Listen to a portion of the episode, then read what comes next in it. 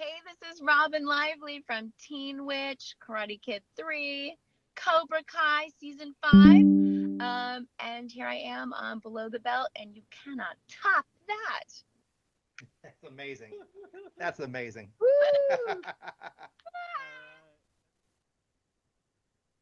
The Below the Belt show is closed caption for the hearing impaired. It is now time for the Bad Boys of Baltimore. Pimps up. Goes down.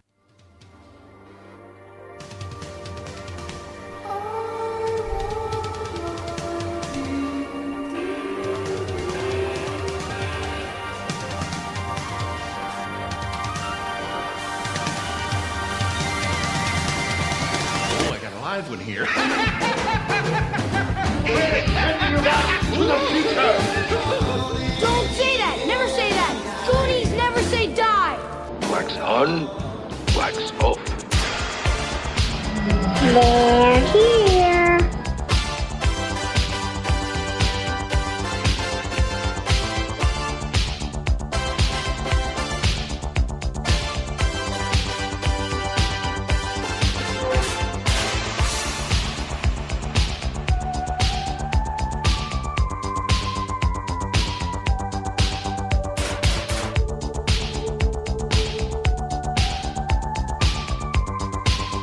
Yeah, that's right, guys. It's time for another episode of BTB Below the Belt Show in the mother effing house.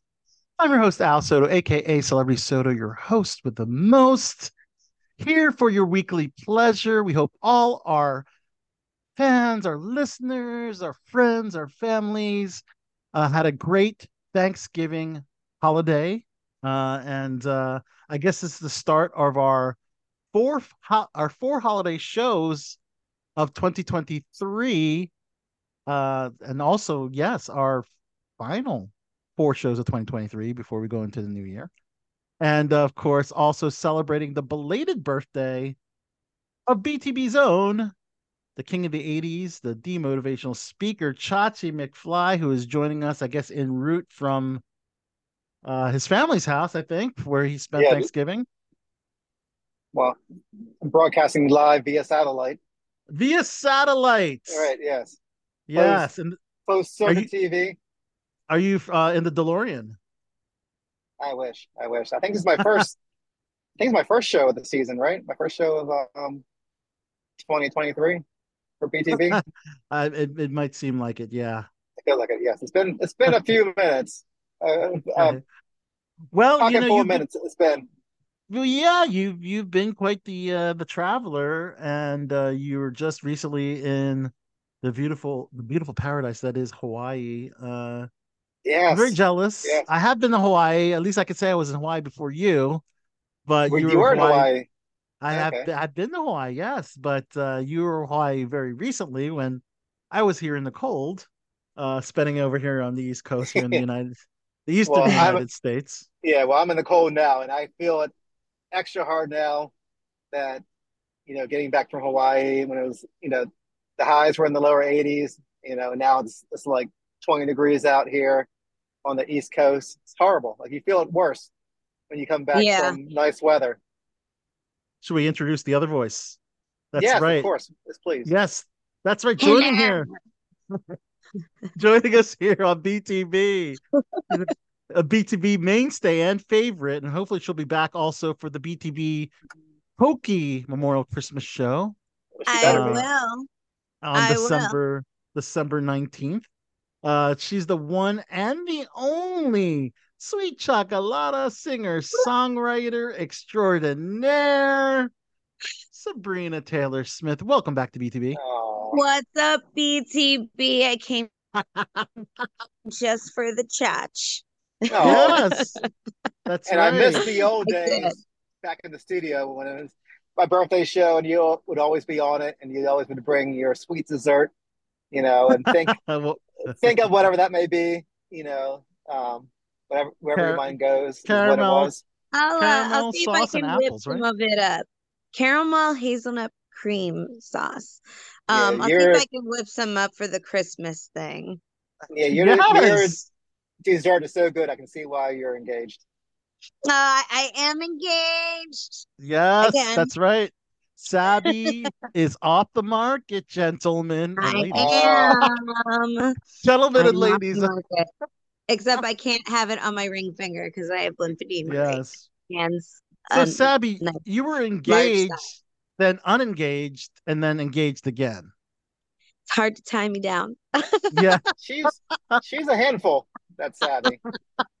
so it was a little tumultuous, but uh, everything's worked out, and Yes. um, we uh we uh we we certainly like just Dustin. He's a he's a he's a he's a riot. He's a funny guy. Always makes me laugh. He stopped by He is the BTB. definitely a character. He stopped by two of the Christmas uh uh get-togethers, and I believe uh, yes. will be returning uh this year as well. Yes, you will be. Okay. He will be. okay, good. Remember remember back in the days, Sabrina got on those dates or dating a guy, and then she's like, "Oh, he was all in love with me, but you know, he got on my nerves. I had to dump him." You know, it's just going through breaking all those hearts all throughout the years. I know. engaged. Now I'm finally tying the knot. All right. Yes. right. Yeah. Wow. That's a well, congratulations, Sabby and you. Dustin. The I'm dust. gonna keep him. keep him forever. Very and I good. don't have to keep him. I don't have to tie him up. It's wonderful. okay. But you, but you probably still do. Uh, Uh only in the best kind of ways. oh lordy, lordy, lordy. And there Um, you go. S- Sabby, I, s- I certainly have to, I guess, apologize for sending you. I didn't want to trigger you with the, the Buffy uh, um, activation pop up at NYCC, but I, I Oh wanted yeah, to. that totally triggered me. Hurt my I wanted, heart. to sh- I wanted to share it with you, but I do have some gifts for you from the Buffy activation store. I did Oh, see that. Thank yes. you. I love you so, so much for Th- those will me a be little piece of that. those will be brought at the BTB Christmas Social, um, which is not for everybody listening. That is just for the BTB folks, uh, co-hosts, guest co-hosts, and friends. Um, but I guess Chachi, Unless you have you're, I mean, unless you're a hot groupie, then you're welcome to come. oh But just DM snap! DM us That's first. true. I'm You- you gonna have I'm to- gonna say the hot groupies are allowed. Okay, so Okay. email us at info at below the belt show, and Chachi, you'll be selecting, right? Um, well, me or Sabrina. Sabrina's good You at were Sabrina, right? I Females too. I'm pretty Right. good at selecting the hottie patatis. Yeah, we're equal opportunity offenders here on the show. I don't think I can select anymore. Uh, kind of in a No, you're you already been selected. Yeah, you've already Well- been selected. Yeah, so, so I can't be selecting women to Yeah, attend you'll- the uh You'll pull the strings from behind the scenes. yes, from behind the scenes. Yeah. All right. Well, Chachi, You you, always have had a your- lot. Your finger in somebody's pie. You, oh, snap. Okay. Well, nonetheless, um, you do have a lot to tell us about your Hawaii trip, don't you? Um, while we're waiting for Oh two God. more, two, three, maybe I don't know. Um, a couple, fo- a couple more folks, let's just say, to join us here on BTB tonight. But Chachi, why don't you tell us a little bit about your experience in Hawaii? Definitely, definitely. Yeah, I mean, it, it was beautiful. It's now like my favorite island I've been to. Um, because Wow. you know, if you go like on a cruise or whatever to typical islands, um, usually you have to stay in the resort area. They tell you don't leave the resort area, or like there's areas that are like dangerous or a lot of crime. But I didn't feel that way at all anywhere I went in Hawaii. You know, I went to the, There's the much main crime to begin with, is there? There, there's not, or if there was, I didn't see any of it. You know, I went to Right. Oahu, Oahu, which is their main island that has like Honolulu, Waikiki. Um, definitely the most populated island they have. You know, the most built up. Um, but it's still like a lot of the island is still pretty remote, which I was really surprised. I thought, you know, if you're from the East Coast here, you know, like just about every inch of beach has like a hotel on it or like a store, restaurant, or Right. some kind of commerce, you know. But in Hawaii, there's so many natural beaches that still look pretty untouched, and you know, and you will see the surfers on there and stuff, and but there's no hotels on, on them, and you know, there's maybe some regular houses across the street, not even like the big beach houses. It's even hard to even find like any kind of restaurant on those areas. So it's still very a lot of natural beauty in Hawaii, which I was surprised about, and the other islands of Hawaii are even you know, have even more natural beauty, you know, and they're less populated and built up. So I was real surprised about that. But you know, there's still a ton of stuff to do um, in Hawaii, especially. Um, I saw you saw a lot of movie Honolulu. sets, Jurassic Park. My God. yeah, Honolulu is definitely the best um, area to stay at if you're going to Hawaii. If Nice. it's the cheapest hotels, it's the most hotels in the area. If you try to stay other places in Oahu, it's a lot more expensive because there's way less hotels in other parts of the island. But you can get I to see. basically any part of the island, you know, within an hour, hour and 20 minutes or whatever, to basically any far in part of the island. But yeah, there's a lot of um, you know, a lot of movies filmed in Hawaii. You can um, go to um, this movie ranch that where if you watch most movies and it takes place on the island, there's a good chance it was filmed in Hawaii. You know, no matter where the movie took place. So like Jurassic Park, Jurassic World, Yes. you know, like Oh, cool. Jumanji, um, you know, the Jumanji sequels, you know, most of these were filmed in Hawaii. Even Karate Kid Part Two, which is supposed to be Okinawa, was filmed in it was filmed in Hawaii instead of the Okinawa. Jurassic Wow. World locations were, yeah, Jurassic World locations were mostly intact. So that one scene where, remember that hybrid dinosaur they created? That was, I think it was part T Rex and part Raptor. Yeah, and they I had recall. containment, yeah, the containment unit for it, and they had scratches on the wall, and like Chris Pratt, and and then they thought that it was um, they thought it escaped, so they went inside to check on it, and then it was actually was I hiding remember. in there, and then I attacked them. remember, yeah, yeah. I remember Right. that. So that whole containment unit is still there with the scratches on the wall and stuff, and they kept it up after filming. For Um, tourist loca- as a tourist attraction, they kept it up. Exactly right, right. So you know, like That's Fifty First cool. Dates was filmed at the, at the movie ranch. So many different movies, um, you know, different iconic movies, and um, Jurassic Park originally filmed on the island of Kauai, which is next to Oahu, and they filmed most of the movie there. But then a big hurricane hit, destroyed most of the sets, and they had to finish the movie over in Oahu, which is kind of where they got started having um, filming on that island you know. And so we went up to the where the gates were on um Kauai, where they filmed the Jurassic Park gates, but nothing there now. But you can still tell the area where it was filmed at. Um, Wow, Yeah. so I mean, cool. the food, the food was amazing in Hawaii, just super Oh, yeah. expensive. Luau, you Oh, gotta do the luau, right? Yeah, you gotta do a luau, but I mean, we stayed at a um at a Hilton, and just like a waffles for breakfast was like thirty four dollars for waffles. I mean, they had fruit and like I think Nutella and whipped cream on it, but it was still like thirty four dollars for a waffle, and like For a I think waffle. it was like I think it was like thirty three for an, an omelet, just for an omelet. I mean, it Was super it expensive worth prices. Damn. But was it worth it? Was the flavor there? That no, it wasn't worth it. It wasn't worth that much. But there's there's other places, you know, I went up to North Shore, which is where the surfers, um, most of the surfers surf, and like they filmed some scenes from Point Break there. Just some of the surfing scenes in the water. Most of Point Break was filmed in California. But they um, had some food trucks across from where they surfed at. I'm like, we were hungry, like, let's get some food from a food truck to hold us over. And they were amazing. They had some fish tacos. They had chips with like pineapple salsa. That you could get pineapples that were carved out and you know into a smoothie inside of the pineapple. I mean, it was amazing. That costs that costs forty dollars for that. Um, you know, for that food. But yeah, everything's super expensive. I went to McDonald's. They had different food at McDonald's than they have here. Like here, you get the big Yeah. breakfast with like the hash browns, the scrambled eggs, and the um, yeah, sometimes pancakes or whatever. But there, their breakfast, they have um, like scrambled eggs, like white rice. They have Portuguese sausage, and they have um, fried spam. yeah, Oh, that wow. so that yeah, I know a you- lot of the the um like McDonald's and different places have different foods. Like they had um tempura shrimp in the Germany.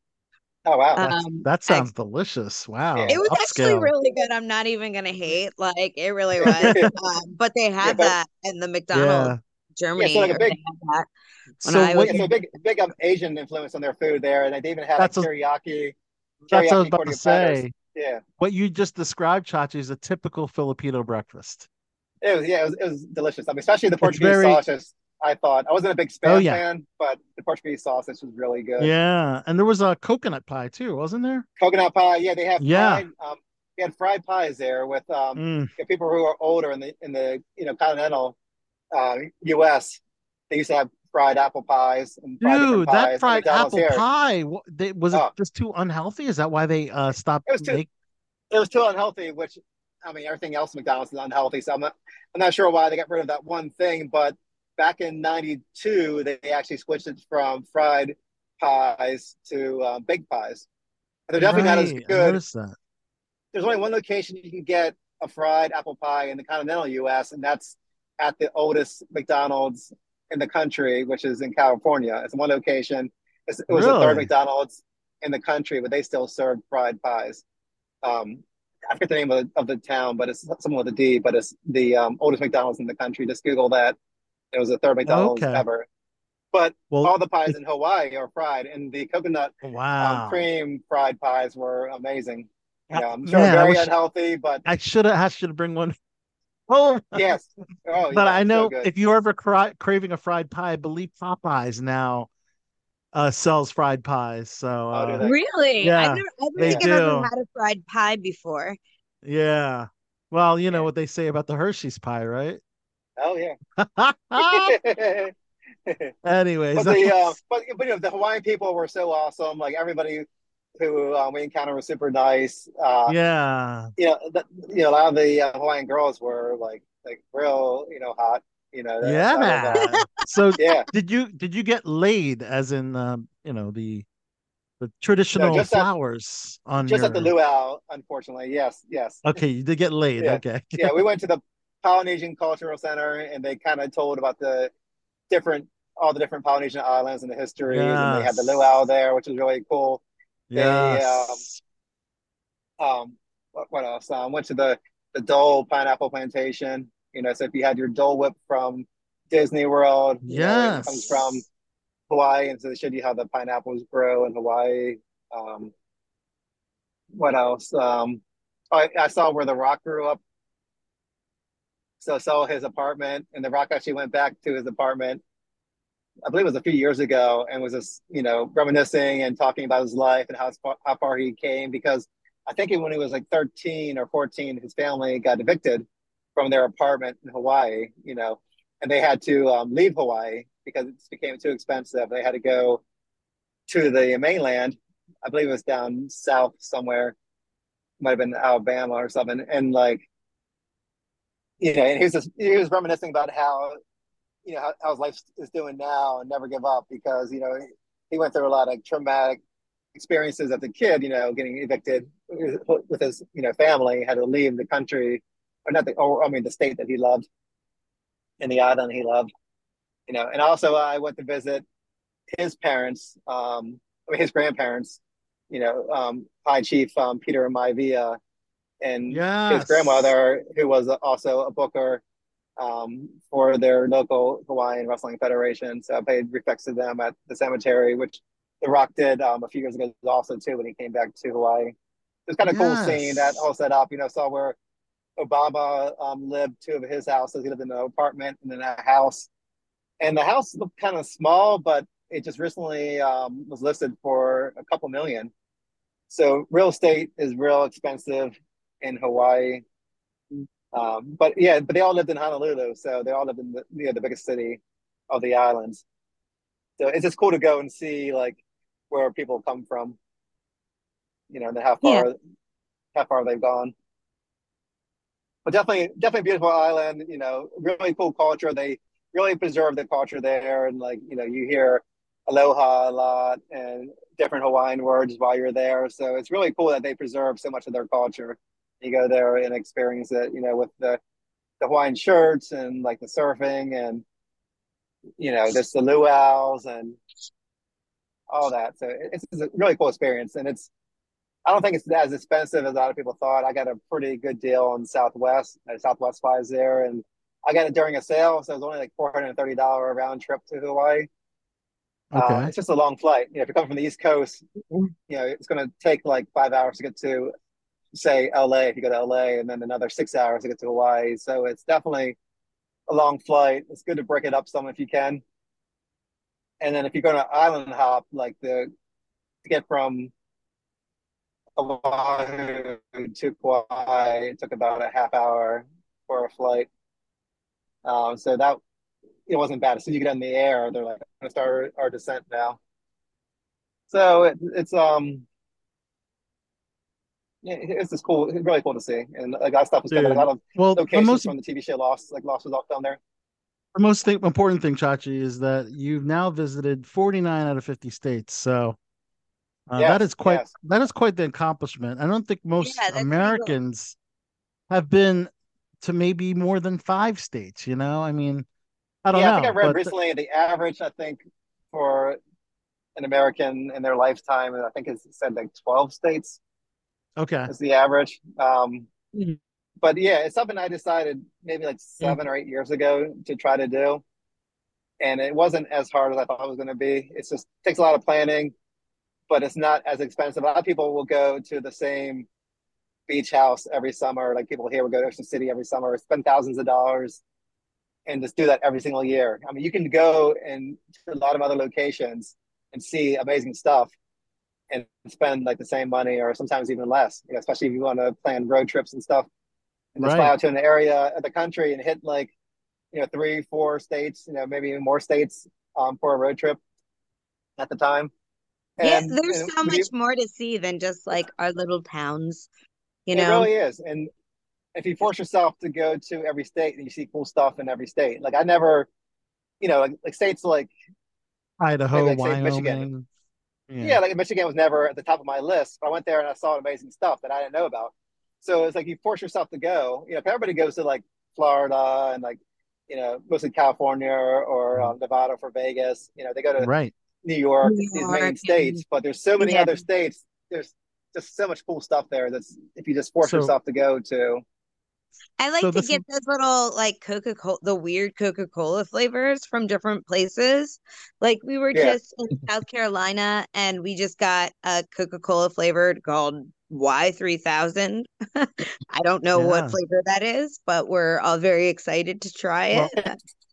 Well, that's So sold here we too, actually- like, yeah. We have actually someone else uh, joining us here on the panel for uh, BTB's uh, first holiday show, and of course Chachi's belated B-Day show. The once and future king, the last Numenorean, one true knight, Martin Lopez. How are we doing? Sorry, hey, I'm good to was, have you. I was fighting with the computer and losing. Okay, so you that's why I, I got a little usually silent. lose. I got a The little silent computers on your a good story. fighter. I got a little silent during your story, Chachi, because I was trying to help Martin get get in uh, to Okay. our, our link. But you're you're in, buddy. You're in. It worked out. You're Bang. in. Okay, good, good. Yay! Happy 27th birthday, Chach. I'm not not quite that old yet, but we'll see. Like I, God, I can't imagine how many birthday shows I've had on Blow the Belt. I wish I was as young as the number As- of birthday you- shows I've had on here. or, or as purported you were. Right? Yeah, mm-hmm. you know, I mean, it's the number of birthday shows I had on here, which I started when I was one. oh, that's that's right. We, we we did start the show when we were infants, didn't we? Yes, yes. But nonetheless, the once and future king is joining us, and we might have uh, one or two more surprises, hopefully, um, throughout uh, the rest of tonight, uh, tonight's Awesome. show. So yeah, uh, good to have everybody on. Um, that was a great story about Hawaii. So all you now, all you have next is Alaska, correct? That's the only state. Yeah, save the two hardest to get to for last. So, So after think- Alaska, wow, you've been to all fifty states. you know, I think. Alaska is going to be like the most expensive to go to. That makes sense. I wouldn't go in the winter though. Yeah, you want to go uh probably sometime in the summer, right?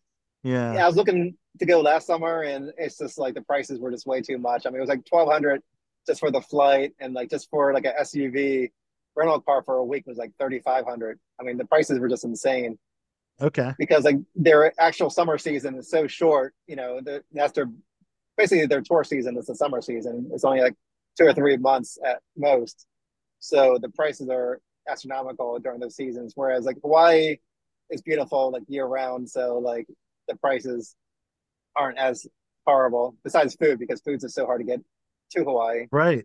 Right. Airport. Wow. Yeah, Wow. Well, that was great. That was great to hear about your experience. Again, very jealous you get to spend some time in Hawaii and uh yeah. tear it up too.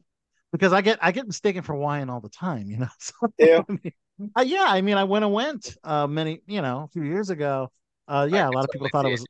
I people thought it. I was people thought I was a local, you know, which you know I'll I'll, I'll Yeah. take it. Aloha, mahalo, and all that good stuff. Uh, Yeah, it's such a it's such a cool culture there. Like, I, Yeah. if I was you, I'd go there, pretend I was Hawaiian, and try to pick up on some of those Hawaiian women. Ooh, all right, Dole Whip, if you please. All right.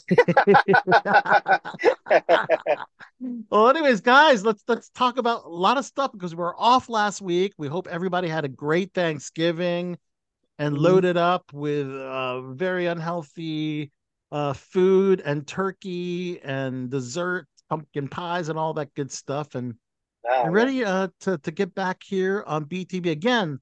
Um, this is one of four holiday shows before I take our uh, winter hiatus in January, but uh, nonetheless, let's talk about everything going on in the world of entertainment. So here we go.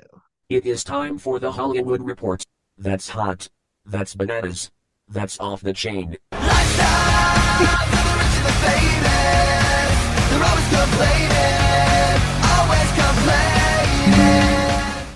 Yeah, yeah. All right. The Thanksgiving box office. A lot of people thought Wish might have been the number one movie, but no. the Hunger Games, The Ballad of Songbirds and Snakes, the number one movie. And I'm happy to announce pre-recorded interview at the end of the night show. One of the actors from The Ballad of Songbirds and Snakes, an actor named Dakota Shapiro, who plays Billy Taupe, who is the ex-boyfriend of Rachel Zegler's character, um, who's Lucy. And uh, I saw the film. I thought it was phenomenal. Um, I was a very big fan of the Hunger Games, and I, got to tell you, this this film did not disappoint. It definitely left a big cliffhanger for uh, what's possibly in store for next. I thought all the actors did well. I thought it was a very appropriate um, um, set design because it had to be like 50 years earlier than the Hunger Games with Jennifer Lawrence that we saw because it was all about Coriolanus Snow during his younger formative years, Studley years, I guess. Um, but I don't know if anyone saw saw the movie, but uh, it, it was a fantastic movie, man. Uh, has, has anyone got, had a chance to see it yet? No. Not yet. I'm the only one. Okay. Um, but yeah, it's definitely worth a look. Um, it's got three parts, so it's got three acts, and they actually they they actually indicate to the audience you're watching Act One, Act Two, and Act Three.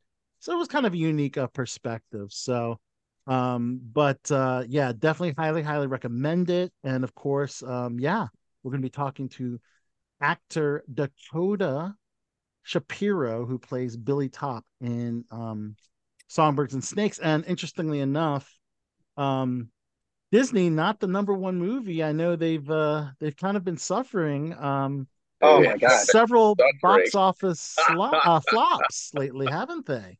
several. I think it's been like almost the whole year. Like, Yeah, Yeah, I think I wasn't think even. Yeah, I was watching a podcaster who does like he's one of the stockholders. He's been tracking their finances. I think in the last quarter they had four of the ten all-time like losingest movies of all time in the last quarter. So like Losing yes, The yeah, yeah, you're like losing losing most money, right? Like so we're talking we're talking water Waterworld level losses. Oh, wow. Right. Yeah. Yeah. So the question becomes like That movie how many billions do you need to lose? You will never not be like. Yeah. Before like like, So- what, like when do you go back to the drawing board and realize like what we're doing isn't working? Uh, yeah. So Wish had they- a problem because they had no affiliate IP. They're basically a new character, um, but it kind of was tied to the other movies because when you wish upon the star, this is the, Yeah. the star that you wish upon. But Right. it didn't even make second place. It made third place with 19.7 million. Um, it was Right. predicted to, to be the first place movie. I gotta not. say, I don't even know what this movie is. Yeah. Yeah, well, it's um, it's an it's an original film, which you know a lot of people are, are saying Disney need to do something original, so they do something Begging for original. them to do, Yeah. yeah. They do something original, and That's it- usually my it still rant. flops. Here's the Yeah. thing though, this, this was Yeah. a fake original though. Like the Yeah, character's original, but then like the whole film is about all the other films that they've already done and like all the right. different there's no so like it's not really new. They put like uh a main character in and then went over a Cinderella and Snow White and all that crap again. So like it's not, you know, When people say they want a fresh story, they don't want you to like dance through all the other tales in a new way. But Okay, that that's completely fair. Yeah. Um, But but you- I mean- but the number two movie uh, was a surprise. It was Napoleon, Ridley Scott's new Hmm. historical epic. Um, sounds like a film that uh, the Once and Future King would want to watch. Yeah, I Um, really Well, this know, was, you- this was a, a prequel to Napoleon Dynamite, right? absolutely. Okay. that was a. um, it's before Pedro. He wasn't in the movie, so I was kind of disappointed. it's What a biopic after of Pedro Napoleon. takes office? Stuff goes to shit. Power goes to his head and everything. Well, it's a loose biopic of Napoleon Bonaparte, not Yeah. Dynamite. But no, but I'll, uh, I'll see anything by Ridley Scott. yes, of course. Wait, have He's you a- seen the Sasquatch Gang? That's like one of my favorite movies. It's like from Sasquatch the creators No. of Napoleon Dynamite. And No, I, I, thought it was it. dramatically better than Napoleon Dynamite. You watch your mouth. I did. I thought The it was so Sasquatch Gang. Okay. I haven't seen it. Uh, Apparently, it, it it it went over my head because I didn't even know this from the creators of Napoleon. Yeah, it wasn't. Um, I don't think they promoted it very much, but That's probably why I wasn't familiar with funny. Um, Interesting. Okay. We'll have and to I'd have watch to. it ad free if you can, because they cut out a little, a lot of really funny Okay. moments. Noted.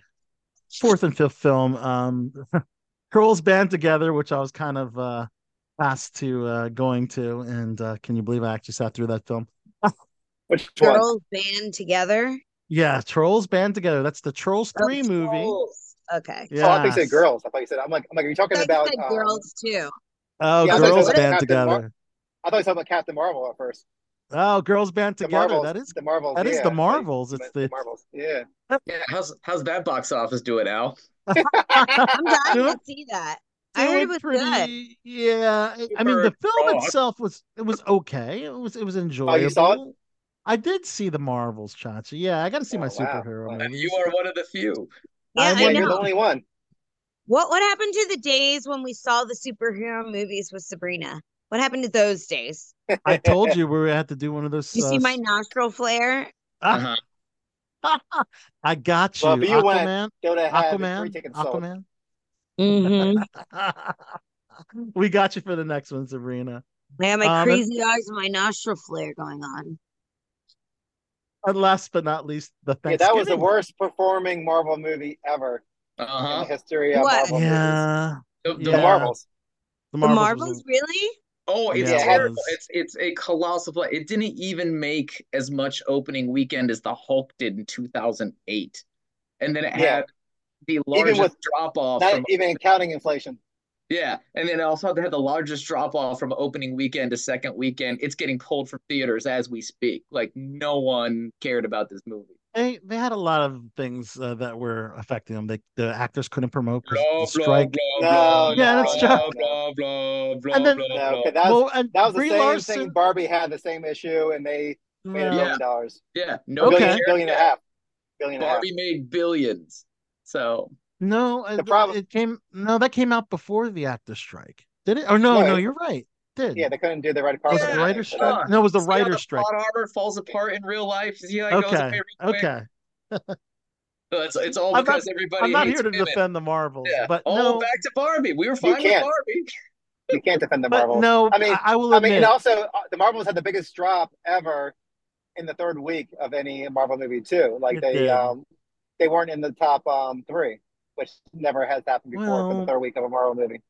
I I think Brie I Larson they did. did with Quantumania with the Wasp. The Wasp, the um Yeah, last no, Wasp. that one did better. That one did Really? better Yeah. than- Oh yeah.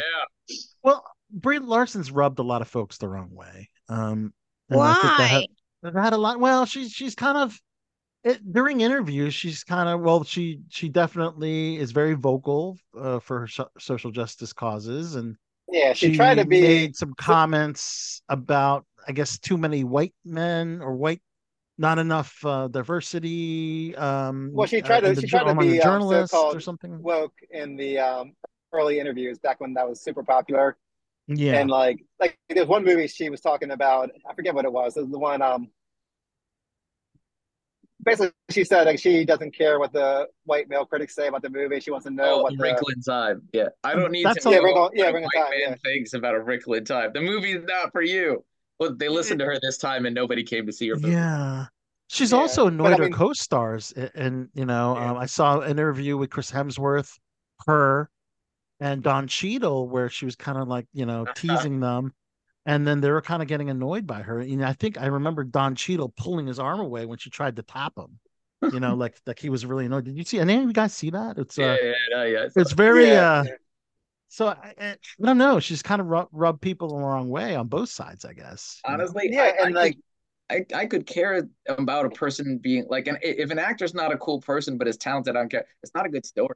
Like I I don't pick an ideology or a position on Yeah. somebody or thing and then have that affect my movie choices. I just want to see good movies. And like just Disney True, stopped yeah. making good movies a couple years ago.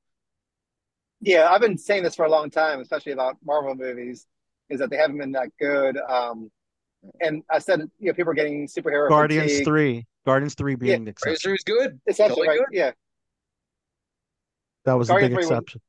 Yeah. So, and I was saying that people like we're getting tired of superhero movies. 'cause We all have seen basically the same stories over and over and over again, remakes and I thought the last Spider-Man the movie same did one. really well too. right, right. And that was probably my Yeah. favorite one on Yeah. this whole phase was that um was that Spider-Man movie.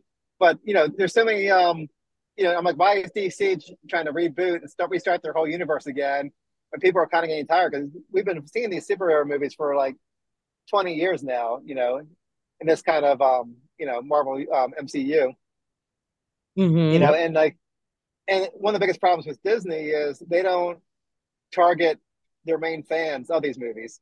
You know, they always want different fans. They don't care about the fans that they have. So like, like the movie Barbie, they knew what the, who the fans were. They were they were girls and women and stuff, and like they made the movie good. And if you were a man, you could, you could come see it, have stuff to enjoy with it. But it was made Like Margot women. Robbie. Yeah. Right, right, Yeah. yeah. And you know, it was That's what I enjoyed. and that's why they even though they talked about the patriarchy and feminism and stuff in that movie you know it, it still did really well because that was their target audience they were targeting with um disney they it seems like they hate men for some reason which is their Oh, biggest wow. um, audience for for marvel and for star wars movies because they always want to target um women which you know there's there's still a lot of women fans of marvel and of star wars course. but you know growing up I think Growing they're up, you know- trying to re like mar re um establish their like ties because I think for a long time Disney was kind of like the prince has to save the princess and like Yeah. you know like the the girls shouldn't speak and so I think they're trying to re like reassociate but I don't know if they're necessarily doing the best job of that. Well Yeah, and like Disney had a lot of there's a lot of lot of princess movies where like if you're a guy you can go watch Beauty and the Beast or Little Mermaid and still enjoy it, but it was mainly made for women. But you know when it comes to something like Star Wars and like Marvel, growing up, if you were into Marvel the comic books or Star Wars, you were the vast majority a boy. Yeah, you're a little boy. You know, right? And if you were a boy that came out in school and said like, "Oh, I like um, Star Wars" or I like um, comic books," you probably weren't going to be talking to any women there. They probably weren't going to talk to you. They're probably going to look Yeah. down at you or make fun of you or whatever. Yeah, you know, I, wasn't- was that it guy. wasn't They cool. weren't into it. I was that guy too, and Yeah. guys weren't. You're the I, guy. you were you were that guy. Yeah, like, you were you were that girl. trying to explain to them how was cool the Wolverine comics and guys are not. They're like, I Yeah. don't wanna. I can't. I would have I hooked up with Spider-Man you, I would have hooked up with you. Oh Yeah. snap! Thank you. I know. I we could have read Martin. comics together and then made out in our cosplay. It would have been amazing. Yeah, we would have played with our little. It would have been awesome. Could, Right, it so- could so happen with at the Christmas Disney- party. Yeah, there you go. Yeah, so, so with Disney, even like with um the last um Indiana Jones movie, you know, they wanted to focus on a female character for most of the movie, which nobody cared about. They wanted to see Indiana Jones. They could have easily brought in like um Short Round to be his partner through the movie and go on an Right. adventure together, and it would have made Yep. so much money. It made it would have made a Oh, ton that of would money. have Instead It made sense. amazing. Instead of But like I think, yeah, Yeah. I think um Captain. I mean, I, I think that um Kathleen Kennedy has an agenda. You know, she has like um.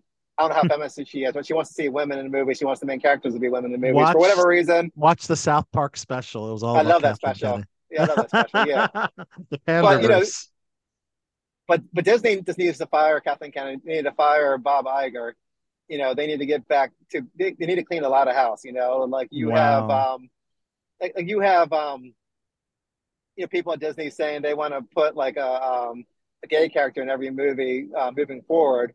One of their um, high executives, not you know, not even withstanding what the story calls for. You know, so it's like you gotta you gotta like do your target audience. And, you know, if your target audience is families, you have to like cater to families and hope and hope the other people come along for the ride. If you if your movies are mainly male, you have to like make sure those that audience taken care of first and hope the rest can come along. You know, if you Yeah. if you're doing princess movies, you know, you got to focus towards the, the girls, but then make it good enough where other people can enjoy it too. But you got still got you always got to like focus on your on your main core audience when you're making these movies, and that's what Disney Yeah. has either got too arrogant or too much internal politics and forgot about, you know. And then plus they get involved in like political aspects in um, Florida, That's and that has turned a lot of people off, you know. I've And it- seen those articles. Yeah. Yeah.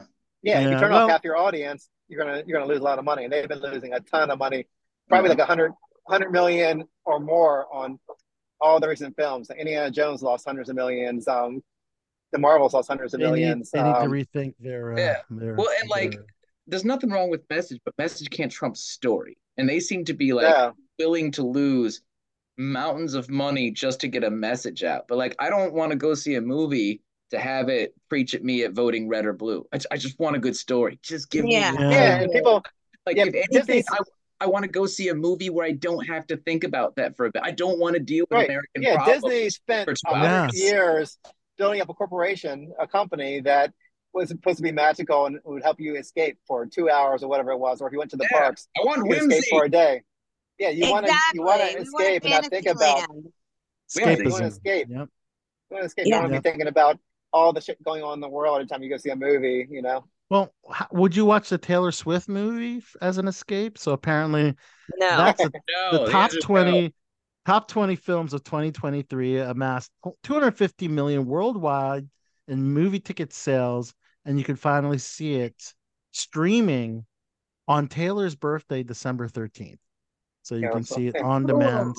If you missed it is one of those movies that you can be loud in the theater you can stand in your chair. It was kind of annoying but you know a lot of uh, Swifties.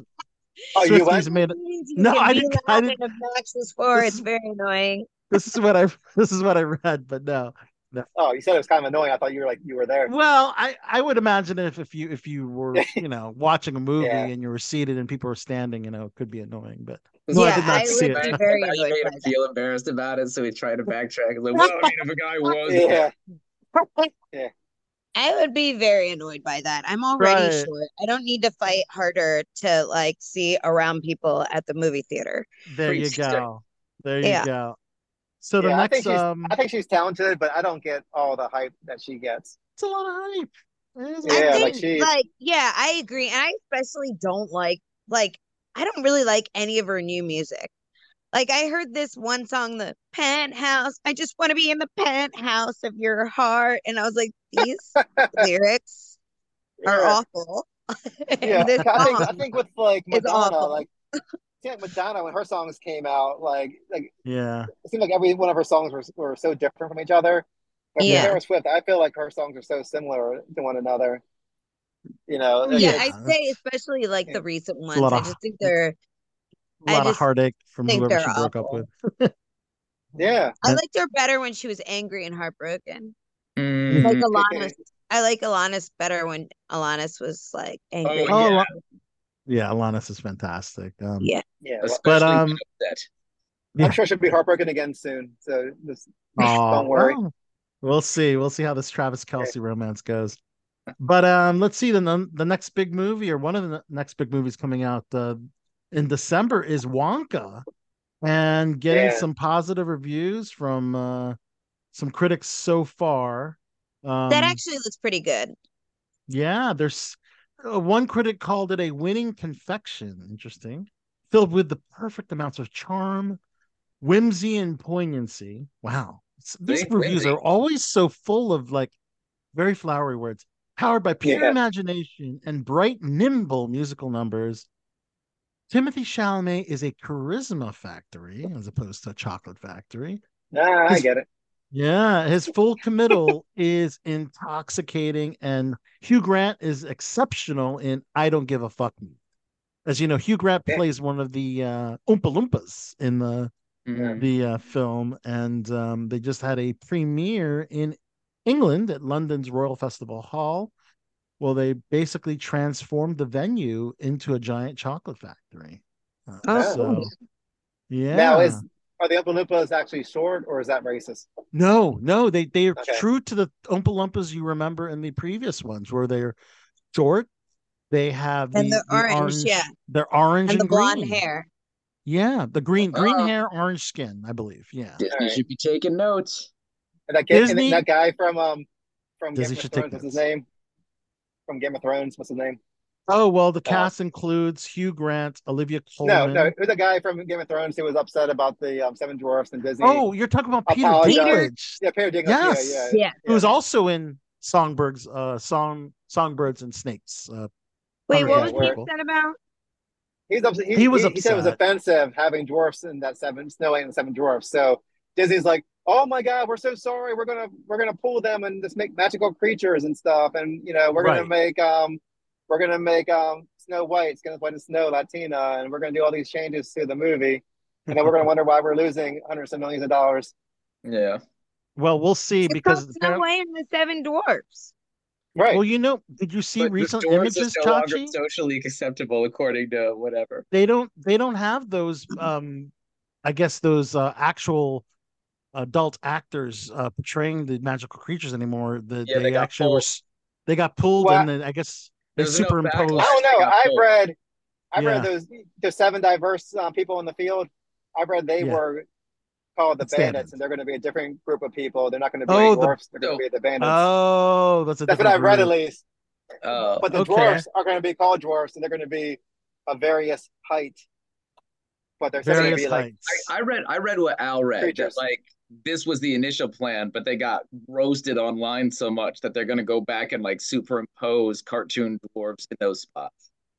uh, maybe that happened. Yeah, of, that of- happened. well of read that, different but, heights there could be a tall dwarf and like a full-size dwarf and a shorter dwarf and I a female like, why dwarf it- What does that mean? Yeah. Why Uh, is it racist dwarf. to have? Yeah, why is it racist have have seven dwarfs? I don't understand. Like, what's wrong with Yeah, that? I If don't they're understand either. people. They're, they're they're misunderstanding what a dwarf is. They're not understanding that like a Tolkienian dwarf is its own race. It's not a human. right But a dwarf. Right. Oh, it's not a human? No. Peter Dinklage But- got all up in arms for no reason and cost cost Yeah. little people actors I'm jobs. sorry, I don't Seven mean little, it. or at least six. Okay, they hired one little actor, little uh, little person actor. Yeah.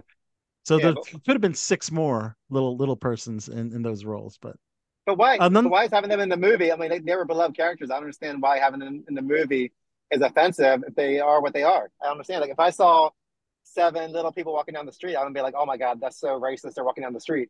I don't understand, right? It's like they're not. They weren't making fun of them for being like dwarfs. They were like lovable characters. I, d- I don't understand what the issue were was. and they were cute. They were cute. Yeah. But we we have someone else to introduce, Chachi. Um, he is uh, affectionately known as the Persian Prince of pop culture. oh, nice. Hey, Yes, also known as I don't know if this this moniker is accurate anymore. yeah, man it, it, it calming really, it really, it's it's really become more of an ironic moniker recently, as Yes. uh, you can kind of tell. But the I improv. don't know. I kind of, I kind of snuck in here. I slid into, you slid in. I slid me. in, not unlike certain people's DMs. So, uh, so And last you know, but not least, also known as the Zodi. Zadi, yes. Zade. Yes. Mike the General Zad, thank you for joining BTB. howdy, howdy, happy belated, Belated. McFly. Thank Yeah. you. Thank you. Traveling the country uh, all over the place. Yeah, Mr. Mr. Jet Set, Jet Boy, Jet Girl. I know. I am no longer a jet setter compared to this man. I'll tell you. I'm a former jet setter. Um, but um, another big movie coming out, Aquaman and the Lost Kingdom. This is the swan song for the DCEU, and a lot of people are wondering, will it bomb or will it do well in the theaters? Chances are, I, I, I wouldn't be, uh, I wouldn't be too optimistic about the. Yeah. uh, Based on Yeah, based on the last few, right? yeah. Wow. Well, I mean, there's invest. There's Yeah. definite there's definitely superhero fatigue. I mean, like superhero movies don't sell the way they used to.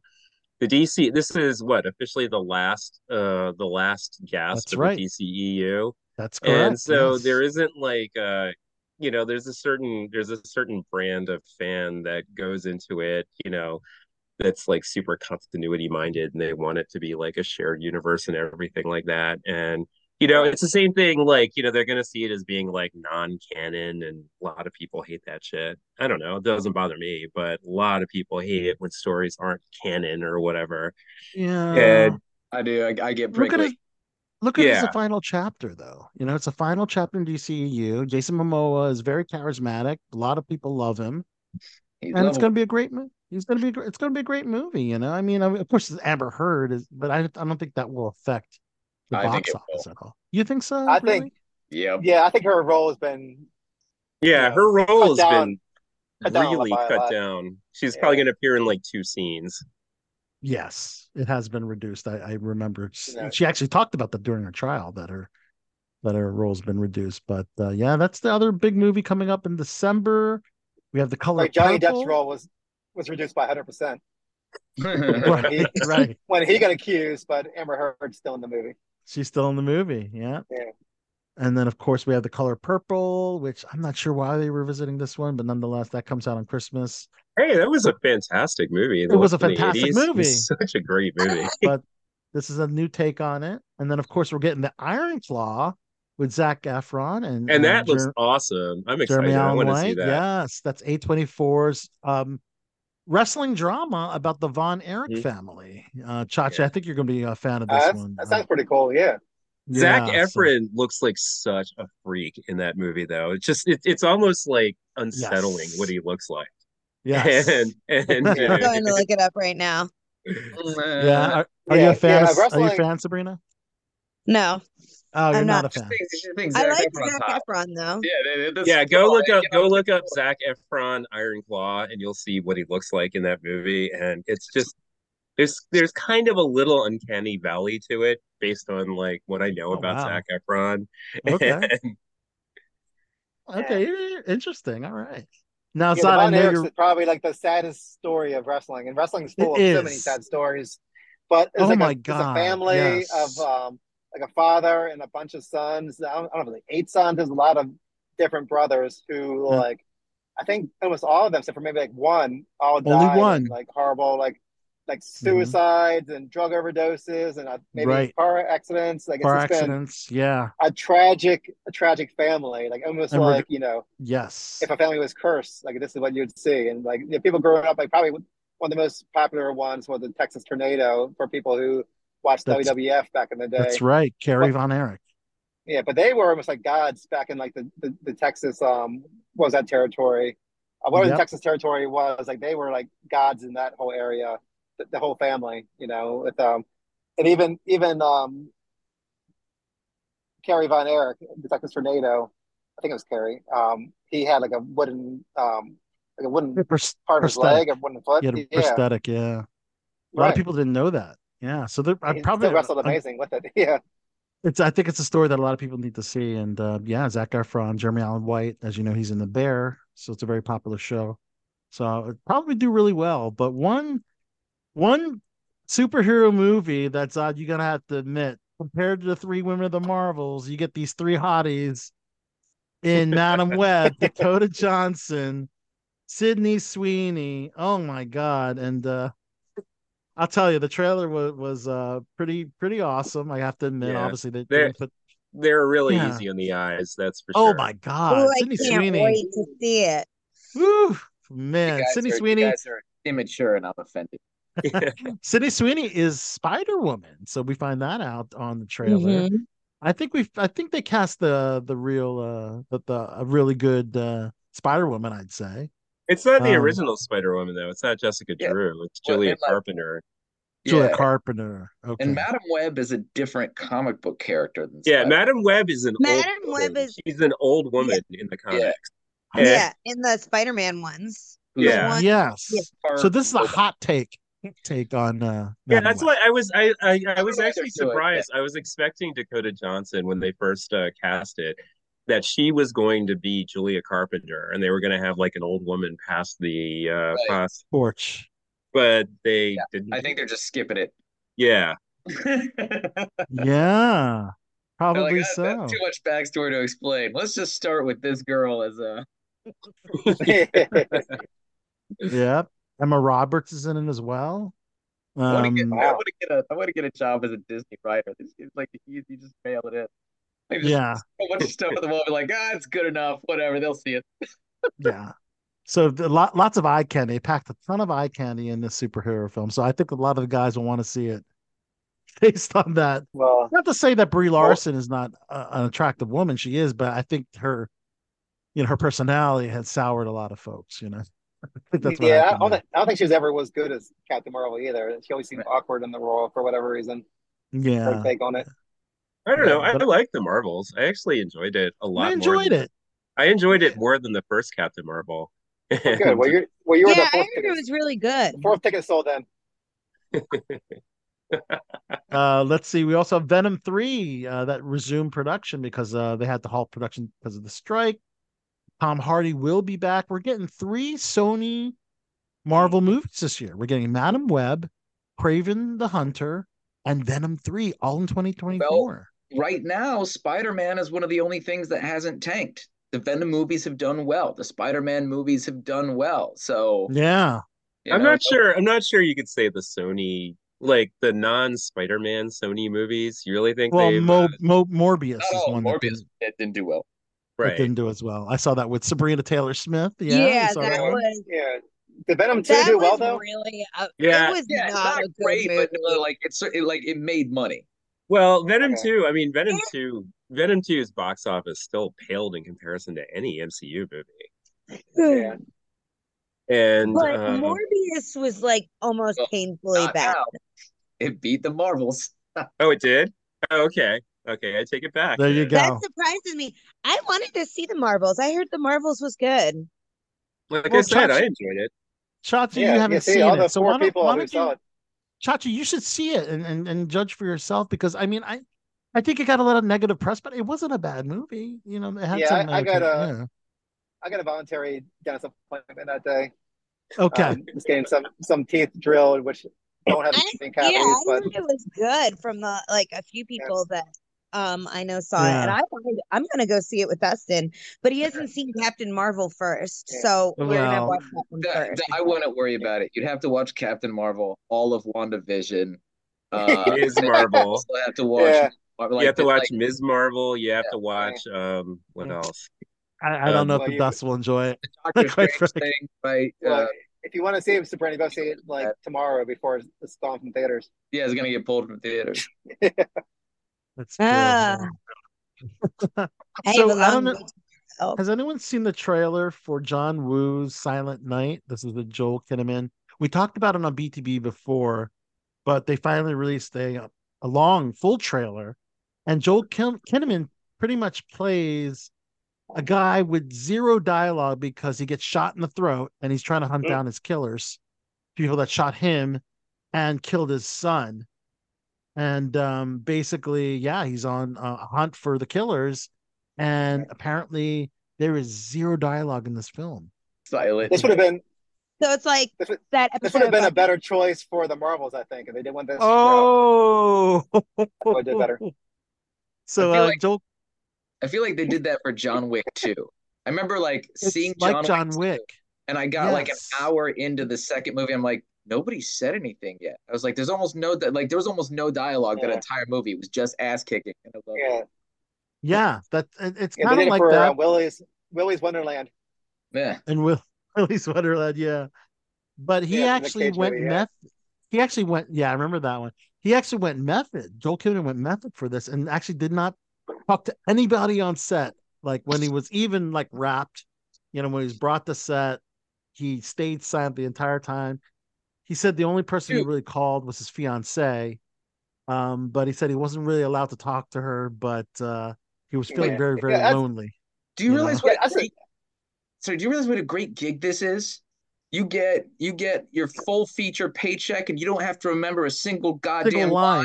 line. Yeah. just, I, I just I just show up in shape and do my fight sequences. Call me for Yes. the sequel. I'm available. Yes, seriously, dude. Yeah, but that's a pretty um that's a pretty weak method acting though. Like just not talking. I mean, you have method not actors talking. who like yeah. gain like gain like 300 pounds and stuff, and you have other ones that um gain all this muscle or shrink down to like 100 pounds, and you get this one guy who's not talking all day. You know, and that's his method acting.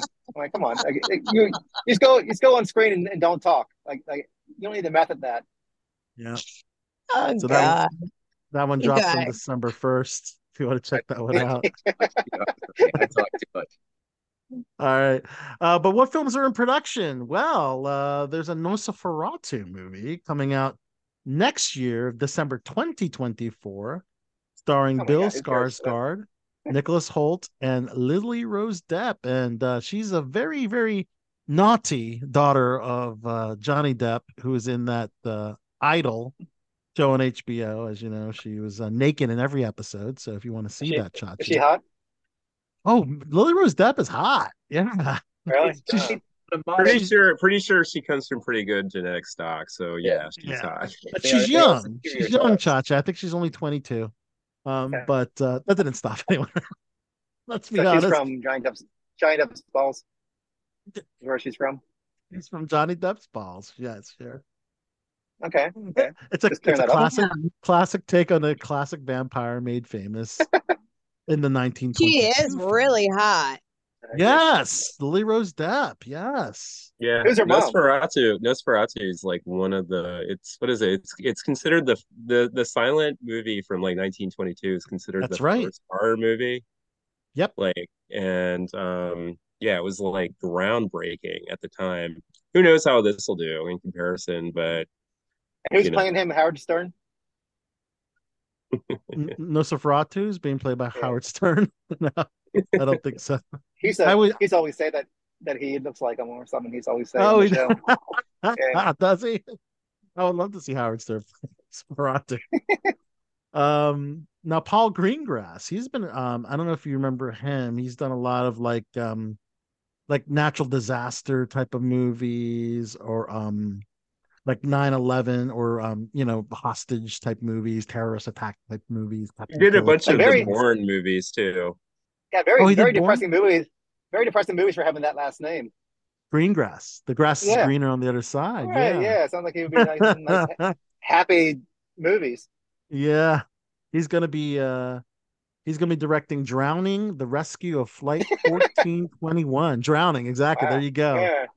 In theme with that. Um so, so it's center it's yeah, it centers on a plane that crashes into the Pacific, the Pacific Ocean six minutes after takeoff, and then during the evacuation, engine explodes, the the fl- uh, the plane floods, and then it sinks to the bottom with 12 uh, passengers trapped inside.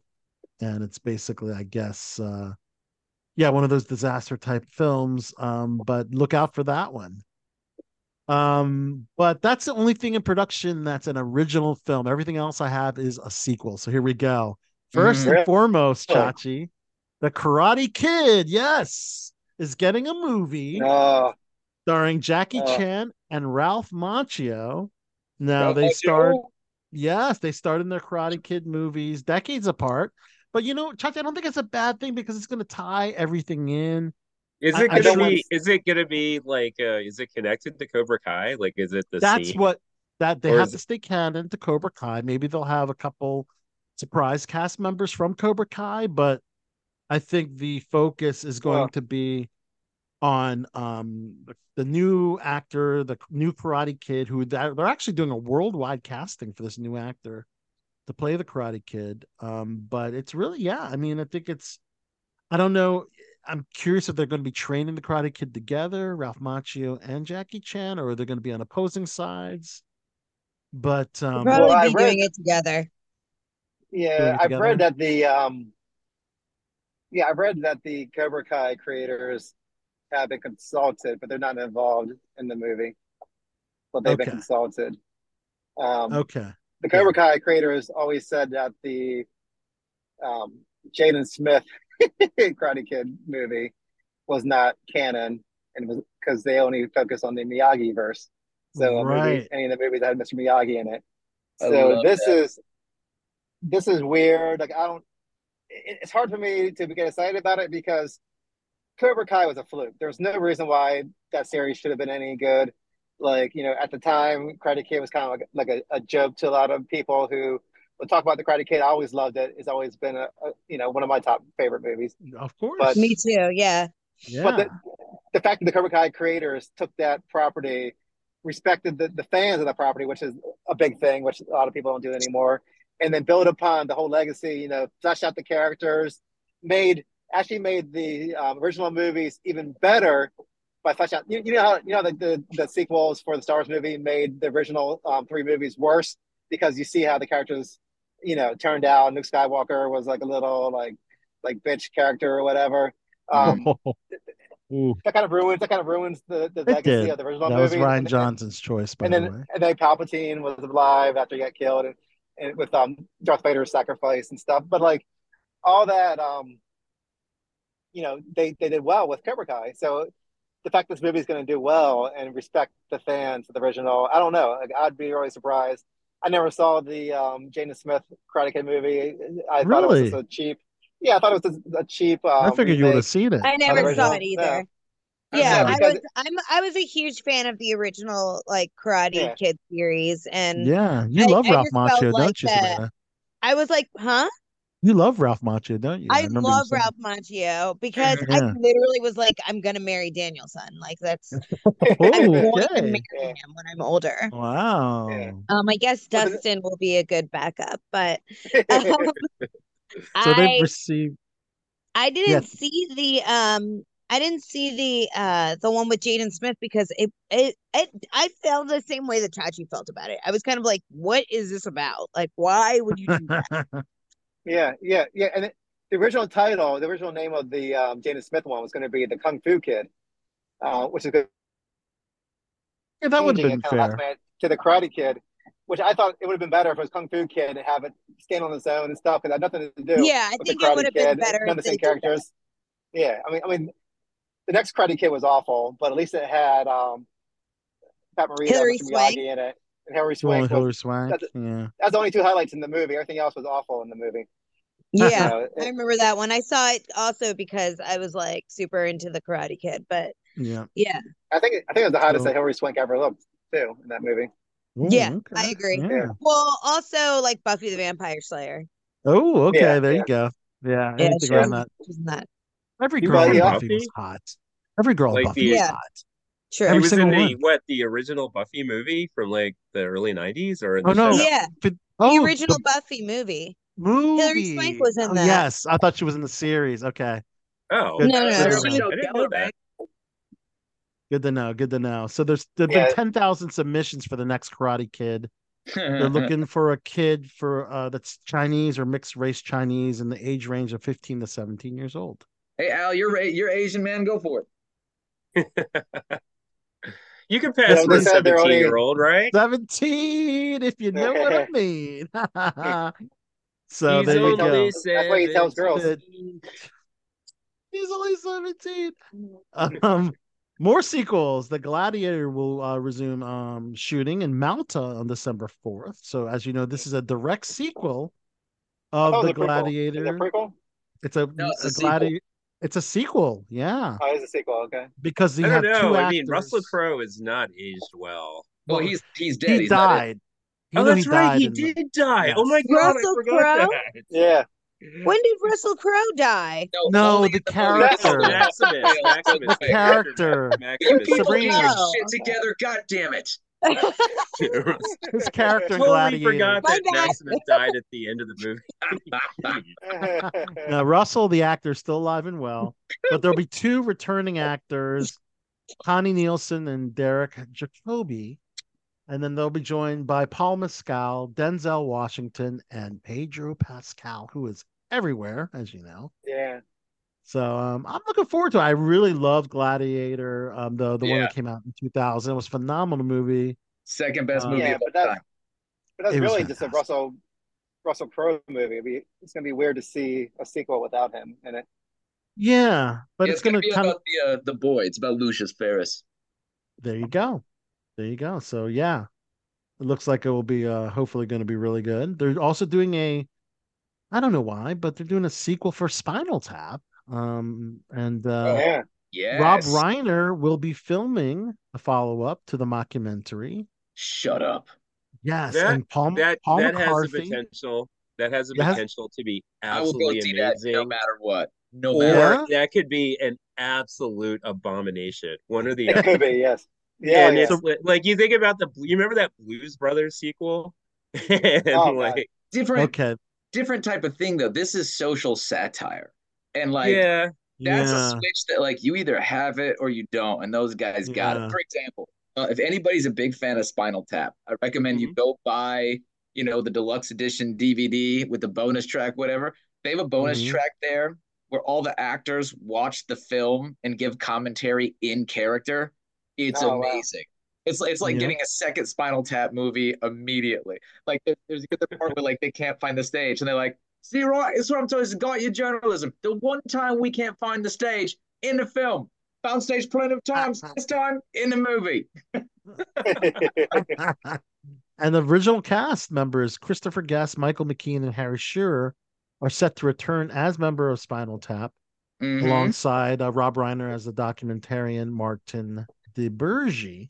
Because they know you have to stay loyal to the source material with this kind of IP. yeah.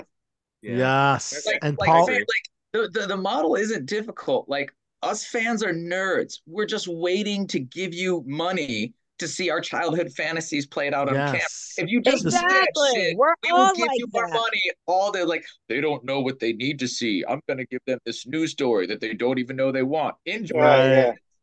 That never works. It never works. So Spinal Tap won't be a, a girl group. it will not be a girl group, and they're getting also Paul McCartney, Elton John, Garth Brooks also will be joining uh, in some form or fashion in the film. So Alright. That's it's hard to pretty do damn comedy in, in the 2020s, so hopefully they can pull it off. You know, Yeah, people might then- get offended if they do that's it right. the thing. Like you mentioned, The Hanger was one of the the last good comedies, um, and Bradley Cooper actually said in an interview that he's open to another Hangover film, which would be Hangover Four, and he You'll said he would do it just because he loves the cast, Zach, Ed, yeah. and he loves mean, the director thought- Todd Phillips. So only the first one I thought was really good. The other ones weren't great. Uh, Um, two had its moments. I Yeah. really Yeah, like two. it's I, I, but- I thought two was clever. okay. I don't think I even saw the third one. No, I said the last two good comedy movies were Superbad and um, Hot Tub Time Machine. I thought were the last two good ones. Mm-mm. Superbad was And- one of the best ones. And Hot Tub Time Machine Part Two was awful. yeah. Oh, I didn't even know I there just was another. watched um Yeah, they Get went Him to to the the. Greek It was awful. again, and I guess that's really old. I like that. I remember really liking Yeah. that when that came out. Yeah, Get 'em that the was hilarious. Yeah. With uh, Russell Brand, is that who it was? Uh, yeah, Russell Brand. Well, Okay. comedy He's already been movies. canceled. so- comedy movies like still work. I mean, there's still like there's still some good ones that come out. It's just they don't come out in the theaters anymore. They come straight to streaming services. Right. Oh, that they might have Jennifer to start- Lawrence one was good. Yeah, that was good. No hard I enjoyed that feelings. Yeah, I well, watched I'm that on I thinking think that Netflix. one about was like um, uh, what was it? The Full frontal, by the way, for Jennifer Lawrence. If Yeah. Yes, I heard about that too. But they, they might have to start doing more comedies and doing more horror movies and stuff like that because these other superhero movies are too big budget now and they're Yeah. losing money on every one. So they might have to go back to these low budget movies that, you know, can still perform well. And then Yeah. if you if it does bad, you're only losing like, you know, 10 million instead Mhm. of losing like hundreds Yeah. of millions. Yeah. Yep. And you're funny you mentioned horror. Let's talk about Scream because there's a lot of controversy now with with Oh, the the Scream drama. franchise. Oh That yeah, Melissa- they're doing another one. I heard. Well, Melissa Barrera, one of the stars of Scream, had been fired from the franchise due to her controversial um, posts on social media um, about the, you know, the Hamas um, Israel war. Um, she basically said Gaza is currently being treated like a concentration camp, um, everyone together with nowhere to go, no electricity, no water. People have learned nothing from our histories, just like our histories. People are still silently watching it all happen. This is genocide and ethnic cleansing. and um, apparently also um, retweeted um, a Jewish Current magazine about distorting the Holocaust. I guess like fabric, saying it's a fabrication or something to boost the A Israeli arm. Um, it's called a, it's a it's called the Jewish Currents magazine, talking about distorting Jewish the, the Holocaust. Jewish Currents, Currents, Hmm. um, about distorting the Holocaust to boost the Israeli arms industry. Um, so immediately she was fired from Mm. Scream. So which one is this now? Seven? Yeah, Scream Seven. Yeah. Yeah, they should they should just replace the whole cast of Scream with dead horses.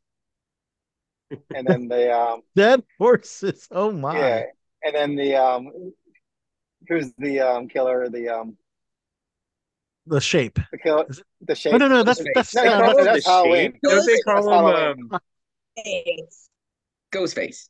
Ghostface. yeah, Sorry. yeah. Ghostface can just beat them all. He can beat all Ghostface should horses beat in 'em the all. cast. Yeah. Well, I know Like, one I- reason you won't be watching is Jenna Ortega also dropping out of. Scream, Chachi. Yeah. I know, right? Yeah. I mean, the She has last Scream movie wasn't that good, anyways. Well, yeah. It's, it's. I mean, everything's been kind of done with S- Scream. I mean, the first Scream movie was amazing. It kind of like started a whole different segment of the horror genre. Um, but I don't know, like, you know, maybe the first couple were good, but it hasn't really been good in a long time. You know, and I don't know how they can manage without without Jenna Ortega and um and the other actress, you know? Hey Uh, man, Jenna Ortega's not playing around. She doesn't want to do that political crap. I really like her. It's interesting. She said that She- it conflicts she's with leaving her. uh, Scream Seven because of it.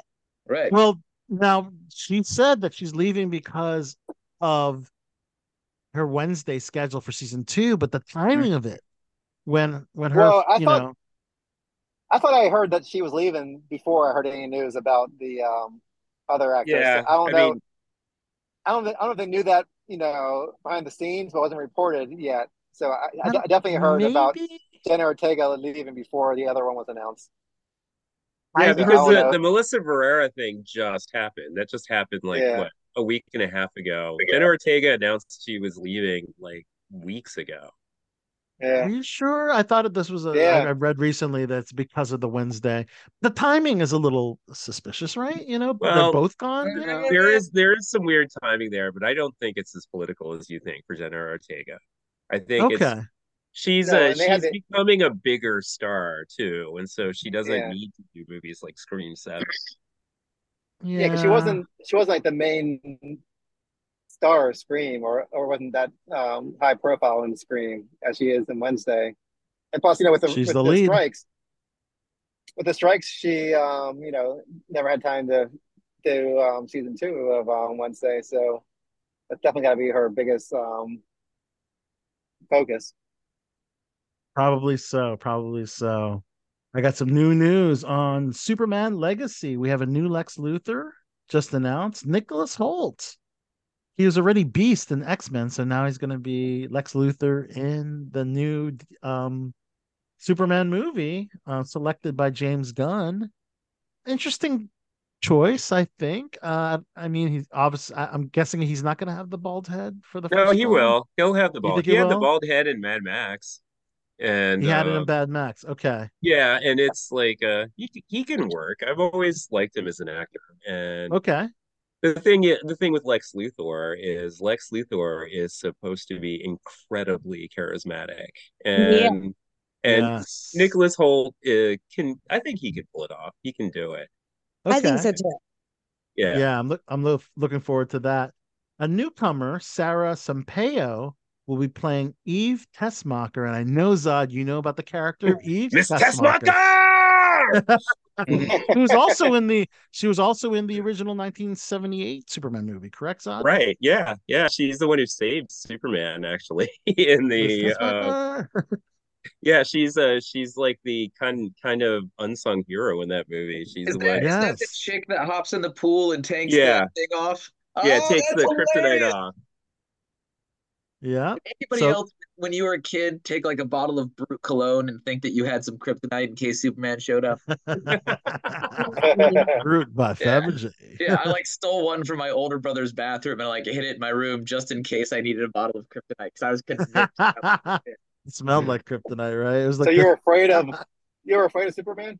No, you Yeah, never yeah. know who's gonna say so. You got to be ready to roll.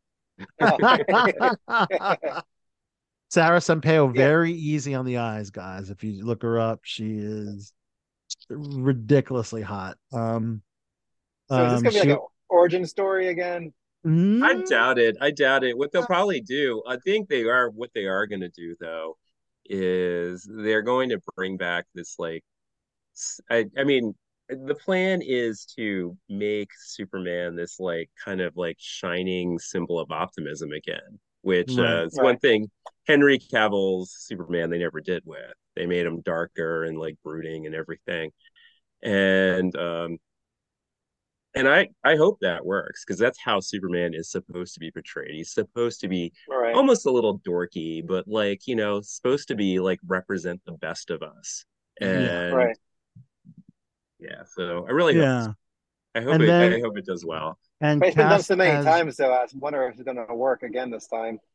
But I think I, know so. that's DC's biggest comic book character, but it's just been done to death. And it's like if you like, who would be clamoring for a new Spider-Man if they did a new Peter Parker? It's been been a so while many since the. Man of Steel, that the solo Spider uh, Superman movie rather, and also they just cast Jimmy Olsen.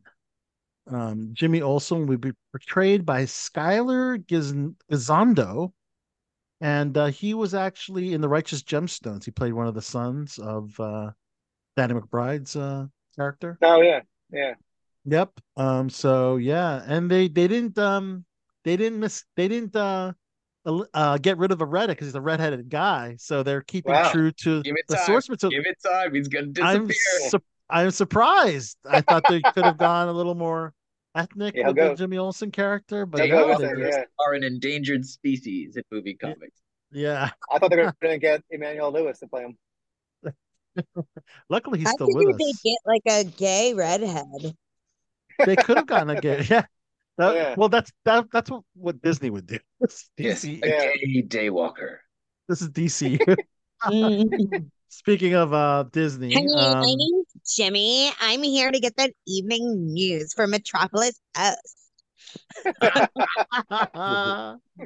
All right, so James Cameron apparently is busy with post production on Avatar 3. He Oh, said things God. are very hectic. Um, and he's been actually living in New Zealand and will become a New Ze- Zealand citizen uh, next year, he said, which I think is good. I think it'll just be easier because he'll be shooting uh, Avatar 18 more of them over there. four and five over. Yeah, 18 more Avatar movies. He's Dude. actually immigrating to New Zealand. That's Yeah, he wants citizenship. Yeah, huh. and he wants to make he wants to make movies there indefinitely. He's trying to get that magic Lord of the Rings dust to rub off on him. Exactly. well, he hasn't exactly needed that magic dust. I think oh, he's oh no, he's been- been crushing it. He's been crushing Yeah. it. I'm just saying. dude. The next two Avatar movies won't be out till December 2029 and December 2031. That's right. You're not seeing the parallels. He's filming, he's filming this huge, big trilogy. It's all set in a fantasy world. He's like, I Yeah. know last time. Yep. I'm gonna go channel the- Peter Jackson. Yep. And I Like, can't believe Avatar, Avatar 3. must be it must be something like he must have sold his soul to the devil or whatever for these movies Yeah. to do so well. It And, did do and I, well. I tell you, I enjoy Avatar, but it's the most forgettable movies I've ever seen that I enjoy. Oh, wait, I- the It's first one was- Gully. It's Fern Gully. I know, Sabrina. You said Yeah, it I know. before. It's Fern Gully. Right, but there's no like I cannot name a single character name from any avatars, like, I don't the know. Navis never or whatever. names. Yeah, They're it's not just memorable for the name You know, for the you know my only characters. beef Yeah. was like I, I liked I really liked the first one. I thought the second one was fine. But they're the whole fine movies. the, the whole point of him being amazing in the first one, he is he rides that fuck off dragon, Toruk Makto, right? That's why Yeah. everyone's Right. like, oh shit. Where did that thing go in the second movie? right? If That's right. They, they made this. They, it they're supposed to make because of the this. dragon. Yeah. Then once the dragon was gone, I was Yeah. gone. Go get the dragon. That's really gonna help out in the war. That's all I'm saying. Well, the the other thing with that is like, isn't the whole thing when they bond with those like dragons or pterodactyls or whatever they were? That was supposed to be like the most intimate bond between a Navi and whatever Yeah. the- whatever Yeah, that for creature life. was. And it's supposed to be this lifelong bond, and then he just is just like, well, fuck you, I'm done, and just like uh, and just like Yeah, just 'cause- like 'cause- ghost him. Yeah, because when he stands up to give that big speech, like it's in the background there, and everyone's like, "All right, never mind, we're gonna listen to this guy." Like, yeah, Yeah, yeah. yeah, but I mean, but you know, I go to the movies just based on the 3D. I mean, the 3D is outstanding, and and for me, like the only way to see it in the theater is to see it in uh, 3D. Oh, yeah, Otherwise, I would I visually wouldn't care about even watching it. Yeah, and yeah, even if you don't like the story, just like do some shrooms and go watch the amazing. You Right. know, man, it's phenomenal. yeah, The and if you like makes my eyes hurt. if you like Yeah. the Avatar movies, go to um, Pandora um, Land and um, Oh, Animal yo, Kingdom. dude, Animal Kingdom Oh, was yeah. dope. Yeah, You got to see it. It's in one of the the, the, the long ass line is worth it Yeah, to don't- wait. Don't do the water ride. That sucks, and that's only like a three minute ride. It's not worth it. Do the do the virtual like like the virtual reality type of Yeah. soaring. It's wild. it's Right. worth it's worth waiting an hour and a half or two. Yeah, it is for that one ride, yeah. for that one. Absolutely. Absolutely. But since we've been yapping for a while, um, I had only one more thing to talk about some Marvel MCU news, but I think it's time for a classic cut break. So this is I'm also gonna, before we do our classic cut break, um, Okay. I'm actually gonna sign off because I have a Sabrina's really gonna Sabrina's gonna be a dropping off. So we're gonna say goodbye to Sabby Taylor Smith. We're gonna I see you. At the... am, but before I go, I do have Yes. something I want to plug. Okay, um, yes. So I am hosting 70s night at Riptide. Okay. Um, and I will be doing a song from the 70s at midnight on December Ah. December 7th. Okay. Um, yes, December 7th, I will be hosting 70s night. So come in right. fly your fly bell bottoms, your big hoop earrings. I will be Groovy, groovy. 70s fro. At midnight, I will be doing a hit song from the 70s, and it will be at Riptide by the Bay in Fells Point, Okay. Starting Well, at me 8 p.m.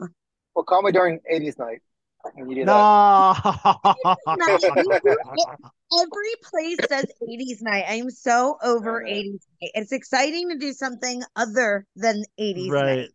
Of course, this is for our local listeners in the DMV area, of Yes. course. Um, but nonetheless, um, this is going to be our first Christmas cut, right, Chachi? Yeah. Of uh, Well, thank you, do- thank you, Sabrina, for joining the show. You're welcome. Yes. Happy For- birthday, Josh. I love you. Yeah, I look forward to seeing you during the Christmas party in person, and then also on the Cookie. Memorial Christmas Cookie show. Memorial Christmas show as well. We'll see we you, need to Sabrina. Yes, I will be there. You know, I won't. Awesome. We need to hear my Christmas theme. That's here it is. I got it queued up for you. So here we go. All right. See you guys. See ya. Bye, Sabby. Time for Chachi's classic Christmas cuts. Put these chestnuts in your mouth. Chachi.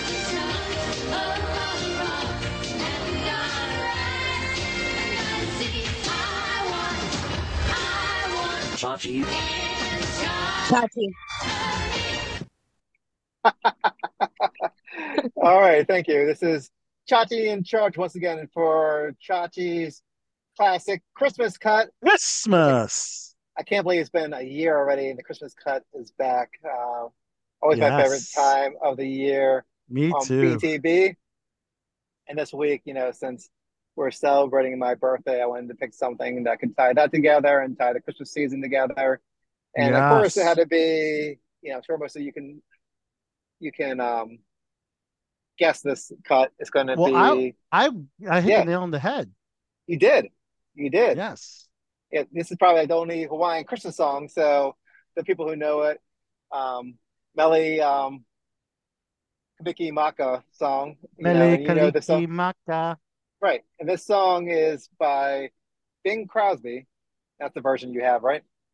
That's right. Bing Crosby. Okay, yes. rendition. So this this song it might be one of the oldest cuts I've done. This is actually from 1950, wow. and and people who have seen the movie Christmas Vacation would know this song from when Clark is looking outside the window at the pool and he sees the girl from the lingerie um, section of the store.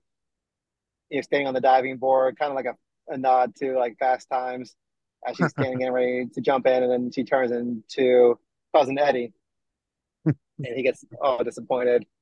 But that I scene, too. yes, that scene from a Christmas Vacation, that pool scene, the pool was act- was not actually in the backyard of that house. You know, the the Griswold house was filmed on the Warner Ranch in near LA, and that pool was actually across the street from the house, in the middle of the neighborhood, not behind the house. Behind the house was barely any backyard and just like a facade type of house. And interesting fact of that same pool is that was the same pool from the movie The Gremlins, which you remember that scene inside the YMCA where Okay. all the gremlins jumped into the pool started multiplying and it Yeah, was real stripes. creepy with the sound and the and the fog and smoke.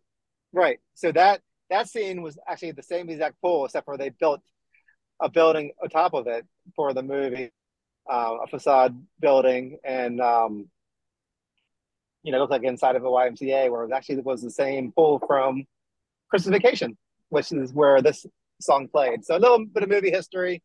And if you ever want to see that pool on the Warner Brothers ranch, can't now because although it was never an official tour of Warner Brothers, the whole um, movie ranch got torn out. You know, so that's Oh. separate from the regular, um, you know, back lot of Warner Brothers. But they just tore down that, and actually the house next to the Griswold house where um, Julia Louis-Dreyfus lived and uh, was played a yuppie with her husband. That house was actually in the same house from Lethal Weapon. So all these houses got torn down. The pool got filled in with dirt, and they're actually are building some stages on that lot. So I guess now with CGI and you know computers, stuff is all like filmed inside sound stages now and green screens. That's right. having real neighborhoods with like real, you know, real houses and real pools and stuff like that. So here it is, um, Bing Crosby, That's true. and then this is how you say Merry Christmas in Hawaiian, which I That's saw a lot of stuff around being there in November. They started putting a lot of this um, belly um, Kanikimaka um, stuff around there. Yes, Bing Crosby's Mele Kalikimaka, followed by um yes, a pre-recorded interview I did with director Josh Monkarsh of Nice. uh, very cool. It's comedy, zombies, and the 90s. All in one movie. It's called Okay. As We Know It. Yeah. Um, three young actors that you probably not be familiar with, but you probably were, are familiar with Pam Grier. Um, she was in the um, I believe the Kill Bill movies, and Chris Parnell, Okay. the voice the voice of Jerry Smith from Rick and Morty. So it's an Uh, independent she, film. she wasn't. She wasn't. Oh, bite your tongue. She wasn't in Kill Bill. She was in. oh yes, um, she was a Foxy Brown. Sorry. yeah, Thank she was so Foxy, much. and she was in. Um. Oh crud! That Tarantino movie between Pulp Fiction and Kill Bill. Yeah, Foxy Um, Brown. No, that wasn't Foxy Brown. That Foxy Brown is Foxy the Brown. seventies. Is the seventies movie she was made famous in. Right. But it wasn't. It wasn't um, death death race or anything, was it? No. Oh crap! What From is Dusk it to Dawn? called? It was. a- It's a. From Dusk to It's an adaptation of an Elmore Leonard novel. Yeah. I'm not sure what film you're alluding to, but Pam Grier did great in this film. After Pulp Fiction, I thought it. I thought the one was Foxy Brown after Pulp Fiction. Yeah, so I, that's what I thought it was Foxy Brown. Um, but nonetheless, Look it- Zad, you can look look, it that up, one Zad. up. Zad, Look it up, Zad. We'll take a classic cut break. I called you. I Um, called you Zed by accident. Jackie Brown. Jackie Brown. Ja- Jackie oh, Brown. Jackie Oh, that's what I meant, yes. That's, That's right, Jackie thinking of, Brown, yes. Foxy Brown, No, and Foxy Jackie Brown. Brown. Right, Yes, not Yeah. all. Browns are the same, Al, you racist. Oh, well, I'm I'm brown myself, so I guess it doesn't count. But let's go Wait, ahead was and it- hear was it the Bad News Browns? the bad news Browns. let's listen to the Christmas cut, followed by that interview with the director of the As We Know It film, Josh Monkarsh. We'll be right back here on BTB with Marvel, All right. TV, and a couple more things, and we'll be right back. Mele Kalikimaka is a thing to say on a bright Hawaiian Christmas day. That's the island greeting that we send to you from the land where palm trees sway. Here we know that Christmas will be green and bright, the sun to shine by day and all the stars All right, special interview time here on Below the Belt Show. So happy to welcome to the show. He's a director extraordinaire, producer extraordinaire, co-writer extraordinaire of this great film. You gotta see. It's called As We Know It. Um, I saw it today. It was fantastic. A buddy zombie comedy romance hybrid takes place in the late 90s. It's it was a lot of fun. And uh, welcome, Josh, to here on Below the Hey, Belt Show. Thank, thank you so much for for having me, and I appreciate those kind words. Um, really, actually happy you liked it. You know, that's that's awesome. Oh, absolutely. I'm I'm such a big fan of the uh of the zombie genre being a, an avid Walking Dead fan. And then of course I'm also a very big fan of anything that takes place in the 80s and 90s because those are the periods of my personal youth. Um, so uh so Yep. that that you know resonated with me as well. But I guess let's just start with the, the film itself um from the I guess the beginning stages as as a co-writer and how you collaborated with your team of writers Yeah. and then eventually you end up directing the entire film. So let's I guess start from the beginning. Yeah. Um, so I optioned the script about six years ago, and it was a UK writer. You know, we had the concept down, but there were no elements like you saw in the final version. Like there were no zombies, um, there was no love triangle. It was uh, it took place in a flat in in England. Um, so and it was it was not period piece either, right? So like there was cell phones, there was Oh. texting. So really, it was just the characters that I fell in love with. Um, and I knew there was something there. I just didn't, didn't quite know what it was. Um, and I knew we had to do some like major tweaking um, to make it a little more mainstream. So, you know, that's when I started thinking how, you know, and I, obviously, like you, I'm a huge Walking Dead fan. Um, and so I've always wanted to kind of play with that genre, but not like in the traditional sense, you know? Exactly. Um, Right. So like I was then thinking, and then COVID hit, and I'm like, okay, like there could be something here now. Um, and originally I was just thinking about producing it only, but I I literally just had like too many ideas to the point where I, I knew that it wouldn't fully be my vision if I had brought somebody else on to direct because it had been a while since I've directed something. Um, ah, okay. yeah, it had been a while. And and it was one of those things where I'm like, do I do it? You know, do I bring somebody else on? And like I had a few conversations with a few directors, but at the end of the day, like I just knew what was in my mind. Like that was the only real way to get it on to screen was to direct it. Um, so that that was and then yeah, and then I brought on um a co-writer, Brandon DePaulo, who, you know, kind of helped flush flush out the the, the intricacies of the story. And um, yeah, so that's basically what brought us to the movie. Fantastic. And Of course, so you decided to go the 90s route. I was Yep. curious on your decision to make it a period piece, a set place in the 90s. Yeah, I mean, so like I think for me, one of the coolest parts about making movies um, is being able to focus on two major things. One, the character dynamic, um, and, the environment. Um, for me, like the if if you can, you know, sell those two elements, you have, in my opinion, a good film, um, or at least an attempt at a good film, right? So, like for me, the the technology was a deterioration. Um, Yes. yeah, it, it just sense. it, I just didn't want to have to worry about that, especially when you're dealing with like, you know, a zombie apocalypse. The texting would be off the chain, right? Like, like their phones would be blowing up, right? And I didn't want that, right? Because had had their phones been blowing up, like they wouldn't have they wouldn't have the opportunity to work it out just amongst themselves. Um, you know, and Makes and I sense. yeah, and I kind of like the idea of like, you know, instead of James calling the ex, like she roll drives by, you know, and honks like how we did, at least when I was younger, right? And so that's obviously a thing of the past now. You know, you never nobody really does that anymore as a way of communication, like honking in front of the house. Right. Um, so that's yeah. the way you get all those elements uh, in is just to make it a 90s period piece. And it's great because you get the 90s soundtrack and the 90s wardrobe. Yeah. Was it difficult on an indie uh, budget to to to make a film set in the nineties? Yeah, I mean, so I think the way that we figure out how to to do it really was to make it over three days. Not the entire movie, but to have it set over a period of three days. I see. Um two, two to three days.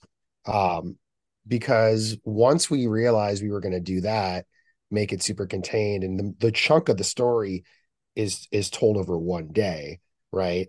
Um, so we knew we just needed one wardrobe. I mean, we had multiples, right, of of each of those outfits, Mhm. but it was just one look for each actor, and that helped a lot.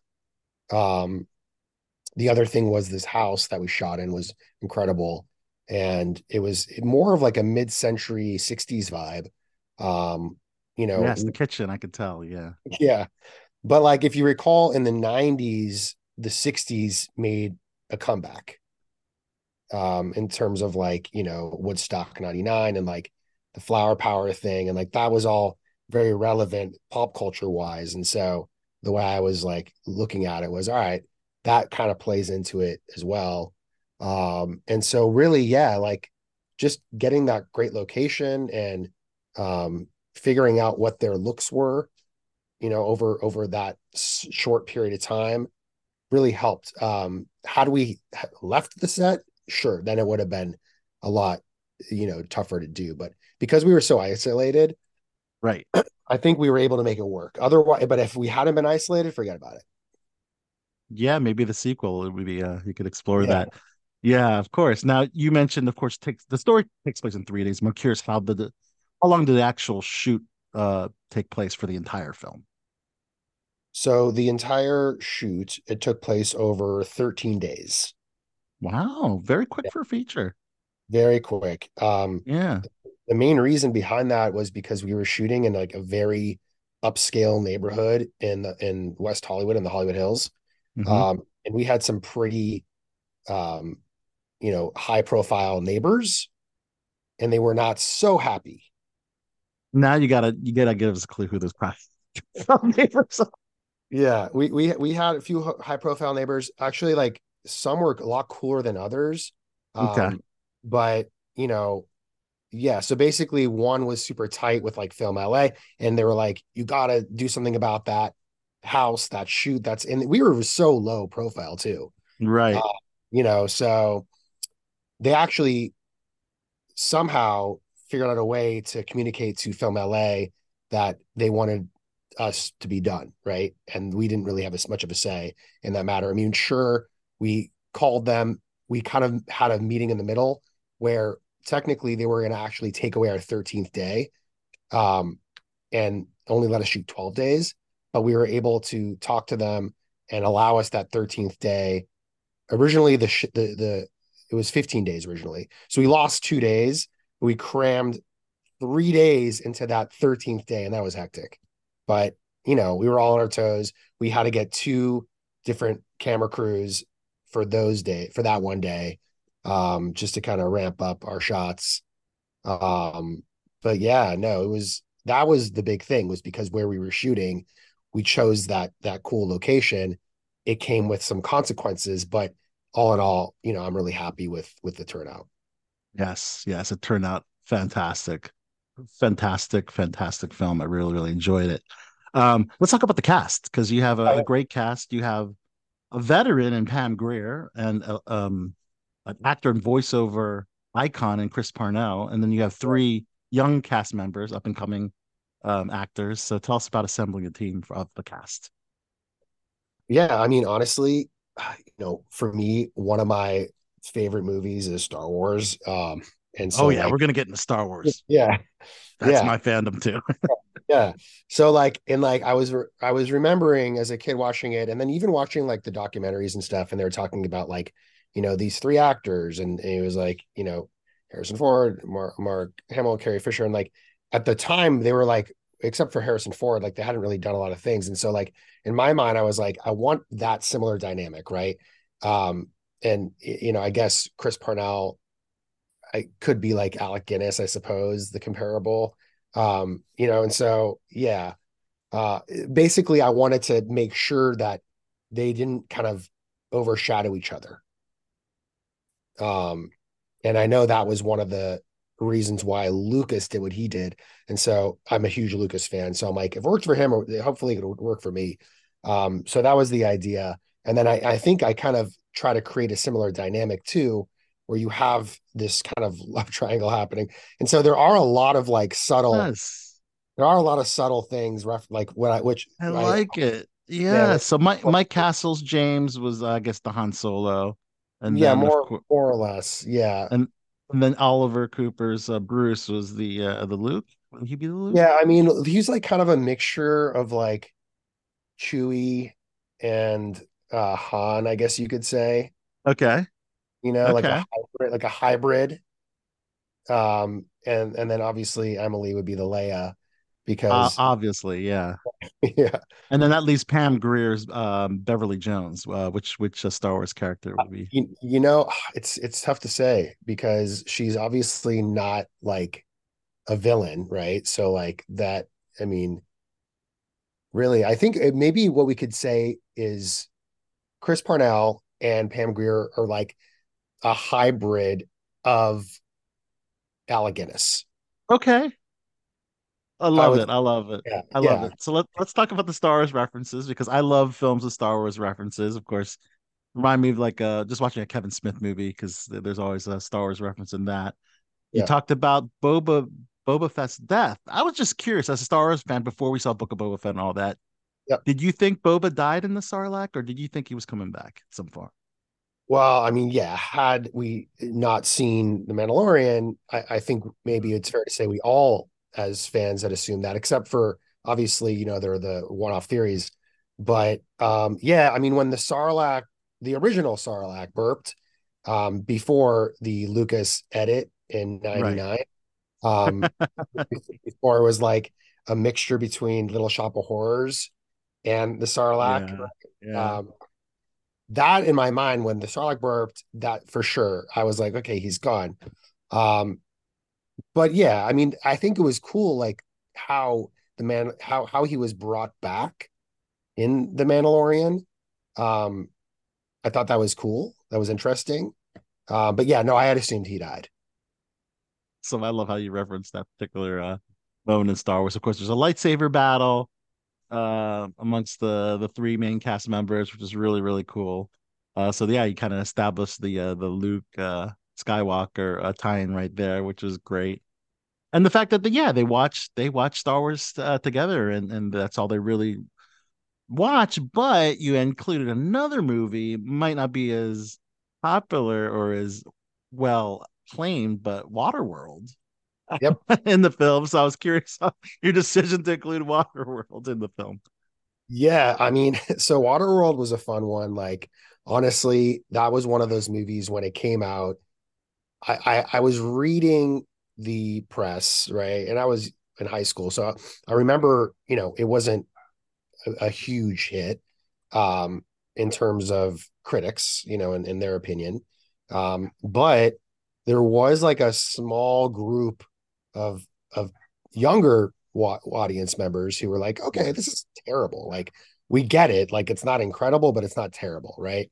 And so like I was one of those people where like I didn't hate it. Um, but I didn't love it. But at the same time, I wasn't gonna turn it off. so like right, if it was right. on, you know, I was watching it. Um, and there were like some really cool moments in that movie, like Dennis Hopper, you know, is like peak Hopper, like 90s villain. Um, and that, you know, he basically was playing himself from speed, you know, with a shaved head and an eye patch.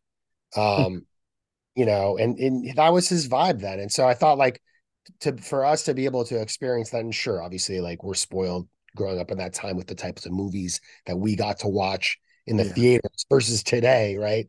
Um, so, so thinking about that aspect of it, like that was so cool that we got to experience, you know, Hopper and Costner in a film like that.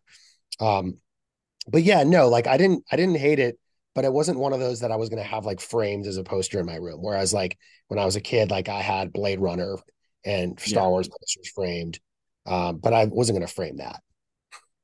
So if uh, so James is a little bit like you, the character of James. Kind of, yeah. I, I would say like a, a, a lot of those like throwback th- elements for sure. Yeah. Yeah, yeah, that that's that's pretty interesting. I was curious also about the zombies. Um, so the zombies in your film, I guess they're a little more of uh they're a little stronger and and faster than the Walking Dead zombies. I guess they're maybe comparable to Zack Snyder's um Army of the Dead zombies. What, what were the inspiration for the type of zombies that would be in the film?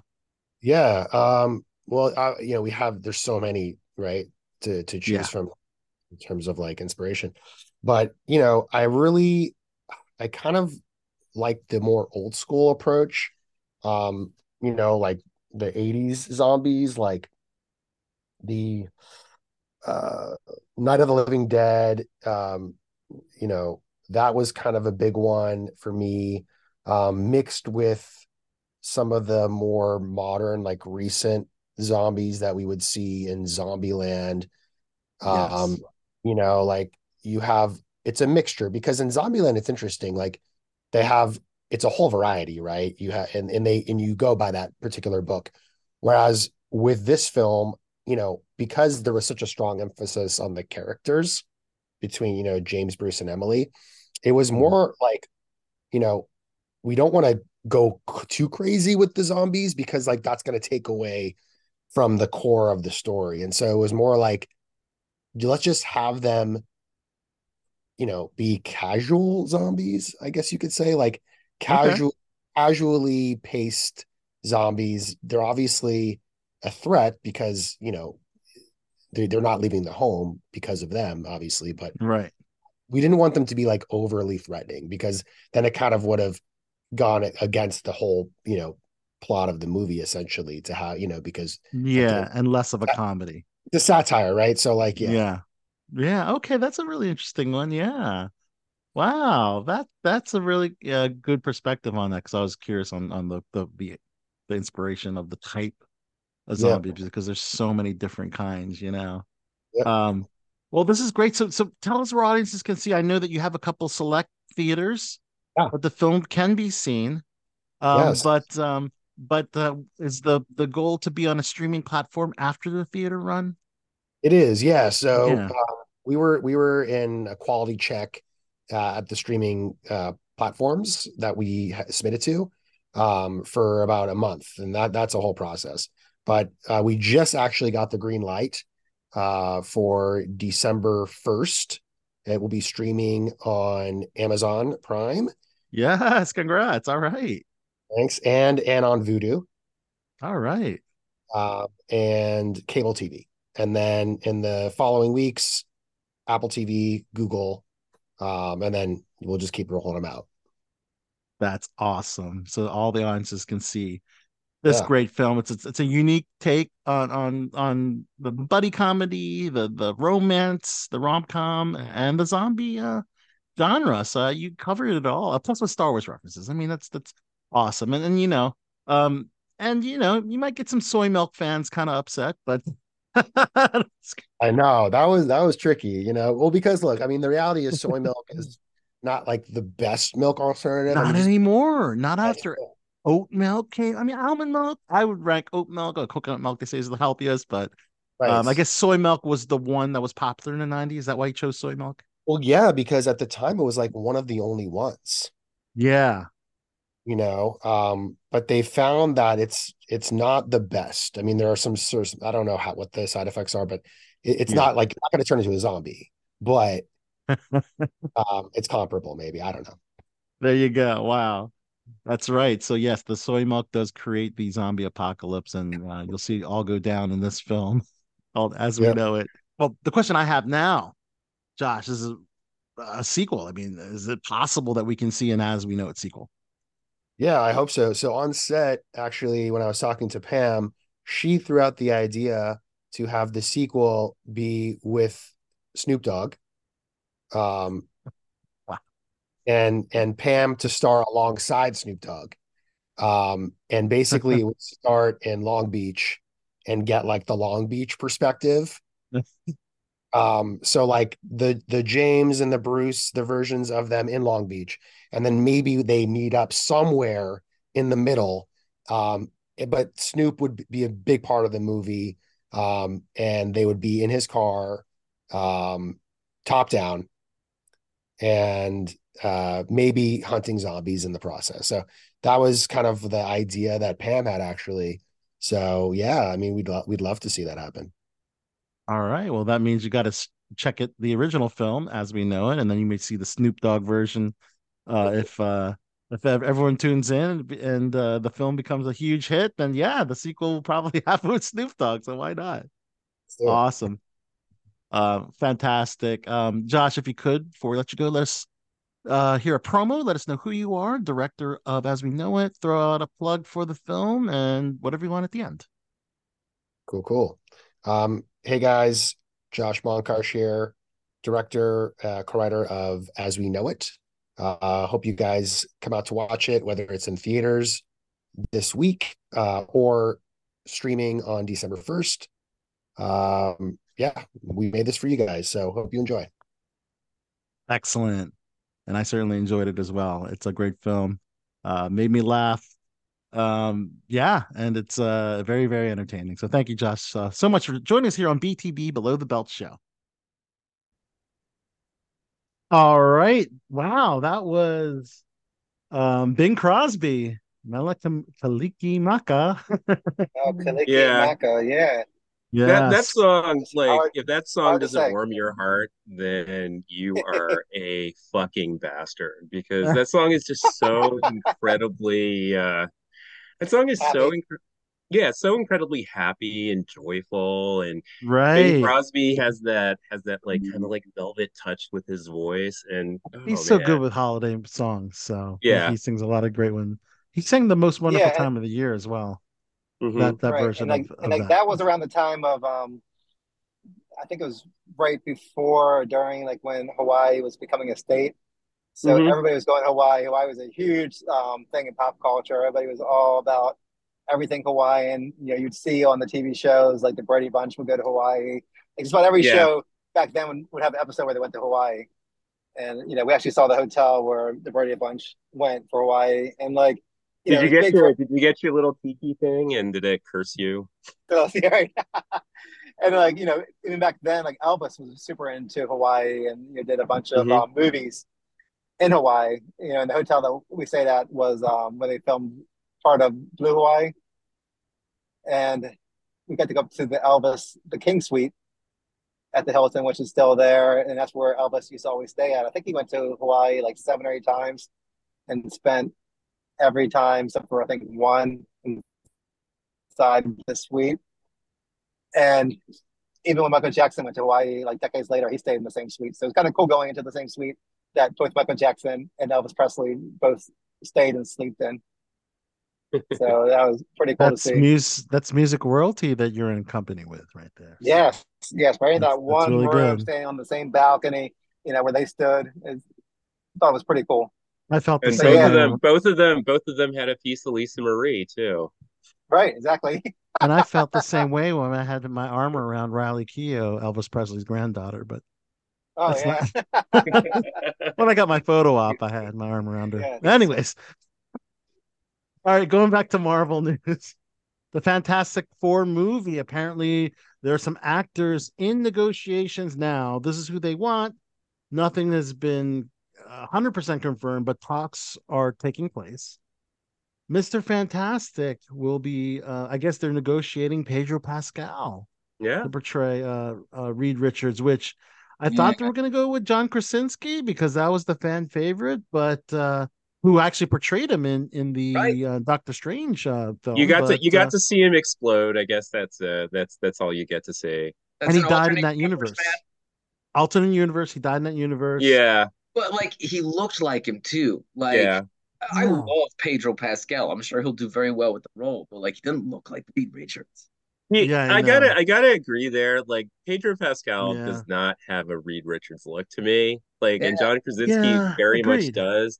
But I Yeah, wonder I wonder if Freeman. that's part of that is because like, you know, like Reed Richards is supposed to be the dad of the MCU. Like uh, or Yeah. of, of the Marvel universe. He's supposed to be like the father figure character. Like uh even the other superheroes saw him as like this father figure. and uh, you know the you know they call them the first family in the Marvel in the Marvel universe for a That's reason true. because they're like and um Pedro Pascal like has this kind of like rough around the edges kind of like he doesn't have like that kind of like clean cut dad feel. Right. Yeah, and he's not he's not lanky, right? Like Reed Richards Yeah. is the tall, skinny pencil of a guy. Yeah. Uh, Right. Right. Pedro Pascal's stocky. Right. Right. Now Pedro Agreed. Pascal I could see as the thing as Ben Grimm. He could he could probably Yeah. do Ben Grimm for really So- well. There are some actors. that's CGI. Yeah, go ahead. Yeah. There are some actors they're considering for the thing. Um, but first of all, this is perfect casting for um, the Invisible Woman, Sue Storm, Vanessa Kirby in talks. Now, Oh, if you remember Vanessa Kirby, she's in the uh, Mission Impossible, Dead Reckoning Part One. Smoking hot blonde. Um, she's English, but uh, I won't hold that against her. I think she'll still be great for the role. for the role. And here's a good one. Chachi and I, we got to uh, meet him not too long ago. Joseph Quinn. Um, as you know, he was uh, from Stranger Things. He was uh, Eddie Munson. Um, apparently, he's 90% confirmed to be playing Johnny Storm. really? Wow. Sue Storm's brother, yes, aka the Human Torch. So there you go. I think uh, those are pretty good. Um, pretty good. Uh, you know, potential castmates, I guess. For Mhm. now, for the thing, um, from reading for the thing, um, so uh, apparently Ebon Moss-Bachrach. I don't know who that is, but he's from that Bear show in FX. Uh, he's been cast, and um, apparently he's rumored to be um, cast as the Thing. So Ebon um, Moss background. Ebon Moss-Bachrach. Well, you know, if he fights bears, that sounds about right. I don't know. Yeah, yeah. So Elon um, Musk who? What's his name? Elon Musk what? Oh, Elon actually, Musk. well, you know, the thing with the thing is it's got to be it's got to be a person. I mean, it's pretty much going to be all voice acting. Well, yeah, I mean, Or he'll be Ben capture. Grimm. Yeah, yeah, and I mean, yeah, I could see him as uh like yeah. I've I've definitely seen him in things before. Besides, I haven't watched The Bear, but He could look like anybody. The Thing. I mean, I Yeah. really- Mm. Um. It- it- So the, the whole audition is like, say it's clobbering time, five different ways. dude, CM Punk's catchphrase. I was gonna get to that a little later because I made freaking entertainment headlines is about wrestling that CM Punk is back in WWE. We'll get that in a little bit, but uh, uh, some news on Avengers: The Kang Dynasty. Apparently, they have a writer now for the script. I know uh, Zad that you're you're very you're very keen on writers and, and make sure they have the right writers for the the Marvel properties. It matters. Um, yeah, it does. it does matter. His name is Michael Waldron. Mhm. Okay, so he actually is the he created uh, Loki and wrote Mhm. Doctor Strange and the Multiverse of Madness, hmm and he will now be writing Avengers: Secret Wars and the and uh, Avengers: Kang Dynasty. So apparently they are they're they're sticking with the Kang Dynasty so far, despite the Yeah, I thought they weren't doing any more Kang. Um, but they won, they won the different um, supervillain. now they they have it as a backup plan. I think they're waiting for they're waiting for the trial of Jonathan Majors. That's supposed to happen. to That's see if such he's- a that's kind of a tragedy because It- it does Jonathan. Majors Jonathan Majors was good so good as He's Kang. such a good actor, Such yeah. a great actor. And yet he's like, why does he have to be a piece of shit? I like mean, allegedly, if he did, we don't that's why he's going on trial. You know, it could be a money thing. You know, I mean, we, I Mhm. mean, let's let's say go to trial and see if he gets out of it or not. But uh, yeah, but I don't know but- if Kang was even is even doing that well, even in the MCU though. Uh, I don't know. I don't know. I mean, I thought he did great in Loki season two. Did you see Loki season two, Chachi? No, I know most people didn't see it, and then Most people didn't Ant-Man. see. Ant-Man did horrible. So I don't know if that means Yeah. yeah, but did you watch you about what like didn't you think he he was really great as Kang and Ant-Man? I thought he was really good. it. I thought he did fine. yeah. I don't know if people Yeah. are that into the um, character. I don't know, but uh, they don't I'm, have I'm kind of getting yet. tired of all the multiverse stuff because Yeah, multiverse really takes a lot of the stakes out of these movies. You know, when you know like anyone can die, come back as a different version of themselves. It kind of takes Right. away all the um, high stakes, all the thrill. I, I also just for I thought it was weird to launch him in Ant-Man. Like Right. because I, and I'm a giant comic book nerd, so I can suspend to believe with the best of them. But like I couldn't get out of my head that this dude just had like taken control of one little atom down there. And it's not you're not nervous about that, right? Like let him have that little atom. I don't give a fuck. He's never gonna do anything from down there. It's fine. Right. yeah, and they, and like didn't he pretty much gets schooled by the ants like in the fight? Like you know, they wouldn't have had Thanos. Oh, They wouldn't have hey, they wouldn't have they wouldn't have Thanos like, you know, almost get beat like that. I'm trying to put him up being the big bad. Well, that's the, I mean, that's the, I mean, that was the whole thing. That was one of his variants. And uh there would, I mean, that's how Kang works. Kang is a very, very confusing character in the comics where he's Yeah. like, he encompasses something like a dozen different characters and has gone by all these different names. And like, um, but They're timely. He who Yeah. shall remain. It's- But So they- many. even even in the even in the movies, he's been he the uh, with He Who Remains, and they did they introduce the Scarlet Centurion? Yeah, I guess they did in that scene at the end, and Mortis and Rama-Tut, and Yeah. like um, It's got a lot of potential. Yeah, and all those. Yeah. I Yeah, mean, but but this kind of stuff is great for Zad to, to show a movie, but like for a general audience who doesn't hasn't been reading comic books for the last 80 years, they're going to be a little confused. Yeah. well, it's Marvel's job or Kevin Feige's job to to make it all make sense. But uh interesting interview with Taika Waititi. He actually admitted that he took on the role to direct Thor Ragnarok just for the money. He said that he just had his second kid, and he said, quite frankly, he was broke. Which I think Yeah. is kind of hard to believe. Taika Waititi was kind of a success before Thor Ragnarok, wasn't he? Yeah, He also Uh, just likes fucking with people. That guy says all yeah, kind that of that could be outlandish it. I- I- just hard to believe that. Yeah, well, quite frankly, I was broke. That's why I Yeah, did he's really funny. I mean, I like him as a director anyway, but like the dude's Yeah. funny. He's, he's a funny guy. Yeah. Yeah, well, Uh, I mean, he apparently he took the last Thor money just for the money because that was horrible. oh, Love and But Thunder. Love, and- Love and Thunder, awful movie.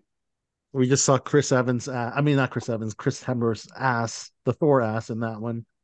Um, but speaking of Chris Evans, apparently he's heard, yeah, America's ass is Chris Evans. He heard the rumors of a possible Avengers reunion, but he said no one's approached him about it though so far. He said pretty much that he's that it's news to me about the rumors that they want Robert Downey Jr. back and Chris Hemsworth back and, and the original Avengers back. Their apparently, certainly does. Yeah, he says it's Yeah. all news to him. So, um, Uh, well, of course Disney does because that's back when they were just printing money. it's true. They were printing Yeah. money. Um, Scarlett Johansson, And they brought them all like back that's together in Avenger movies, you know, it would do very well. See, I only know Fantastic Four is going to do well. I mean, two years ago it would have Really? made like a billion a billion dollars, but now it's like kind of up in the air. Like if people are going the to see it, I mean, I don't, yeah, I if don't are going to see it. Like, here's my thing. First of all, like, I'm an outlier. I don't think superhero fatigue is a real thing. I think they're making shitty movies. Like, if you could come out with a brand new good superhero movie every year, and I'd never get tired of it. We love Yeah. good Yeah, Batmans. We yeah, love but like one like one every like- year, but they're making like, you know, like four series a year, and they're making like twenty if movies they were all between good, DC and if they Marvel. were all good, would you care? Got to be quality over good, quantity. but they quality gotta- over quantity. Yeah, but Yeah. it's But like, it's you hard can when hit you've seen everything. Yeah, I get it, but like there's so many storylines in comics, and I'm I'm like Zad. I like I've read all this crap. Like Mhm. X-Men alone, people are just dying for the X-Men to be done well, right? By like the head of Marvel to reclaim their stuff. There is like you could rattle off like eight movies of X-Men, like right out the back, and the stories are written, the storyboards are done. And if they just do those, they're really good. So I'm not sure it's superhero fatigue so much as like the stuff they're putting out is just it's the Marvels, man. Like Yeah. Yeah, but it's also like there's there's a lot of people that went to the superhero movies because they were popular, because they were entertaining. They weren't people who read all the comics and stuff. Like I, I didn't know about I all get the what you're comics. saying. I read some comics in middle school, but like people like Zad, I'd go to and be like, okay, what's this character? What did he know all the history and everything about? Yeah, he could possibly Right. think of. Yeah. But the average person was going like, this thought was entertaining. They didn't know all the backstories. That's why in the post credit scenes, people always act like they knew who the person was. Like, I'm Zippity Skippity. Everybody's like, oh my god, it's Zippity Skippity. I can't believe he's, he's at the, the post credit. And like, you know, people like Zad would just freak out, but everybody else would pretend to know Well, who he was. And no I would idea. I will be absolutely no the was- first I person. read that comic back in '87. Then we read that Zippity That little worm comic in Shazam.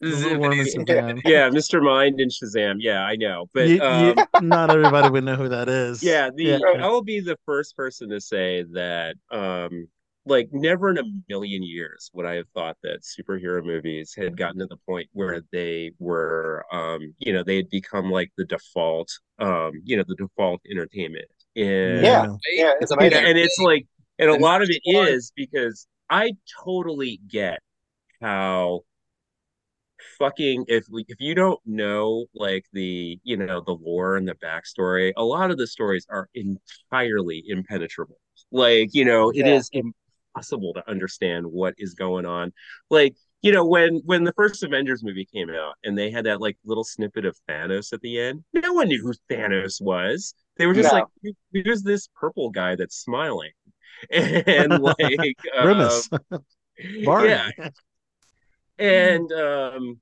and that i mean I But you guess, knew. but i knew yeah of course I Right, knew, yeah. but it's like um yeah, he um he jerked off. it's a little hard i'm not not quite like pee-wee herman it was a little hard to do that Uh, Um, well, you hit it. but- you hit it better than Pee Wee Herman, but you definitely there's some- definitely Yeah, this like, is some true. orgasms going on. Well, but that's right, but that's the whole thing or wrong. like you know like i would never have thought i would never have thought that that would have ever happened and it's still really weird to me that it ever did and yeah, if it's like an outlier, then that's fine. If That's fine. superheroes become, you know, become more of a niche thing again, that's totally fine. There's like Yeah. lots of great stuff out there. I still love superheroes. I'm I've enjoyed I would say I've enjoyed eight out of ten superhero out of every ten superhero movies I've seen. there you And go. And the only so, problem is they can't afford to be niche anymore because it's too expensive too expensive to make. So they need you know, you know, eight hundred million Yeah, to like make a profit. You know, so they need everybody who was a Fairweather fan or whatever to keep seeing these movies, or else it's Yeah. going to be too hard for them to make them anymore because they can't afford it. Yeah, well, yeah, that's true. That's a that's a Yeah. good point. They could and- make more grounded stories. Like there's an entire thing about like street level superheroes. Like yeah. Yeah, That's like what we're getting into. Yeah, the Like TV Hawkeye, show Hawkeye, series. and they, Yeah. type they went into it. Like Yeah. even the series, Yeah. Daredevil was amazing. The Punisher was amazing. Mhm. Like Uh-huh. all this stuff was legit. And then they went into characters that like no one cared about and storylines that like didn't, you know, care about. And like I'm not crapping on the Marvels just to crap on it, but like, you know, nobody cares about Monica Rambeau or like nobody cares about, Well, you know, the what do you a lot of people of- care about Ms. Marvel. I will say like a lot of the the like people really like Iman the Vellani. Muslim, the, the No, they, they Muslim certainly like her loves too. Yeah, performance, but Yeah. that comic book did not have a big following. Those titles got canceled.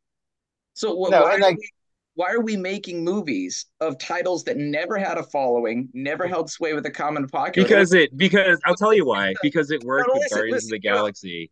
You It worked with Guardians of the Galaxy. Guardians of the Galaxy was a random, completely obscure property. That was No a That's a good point. Yeah. they were.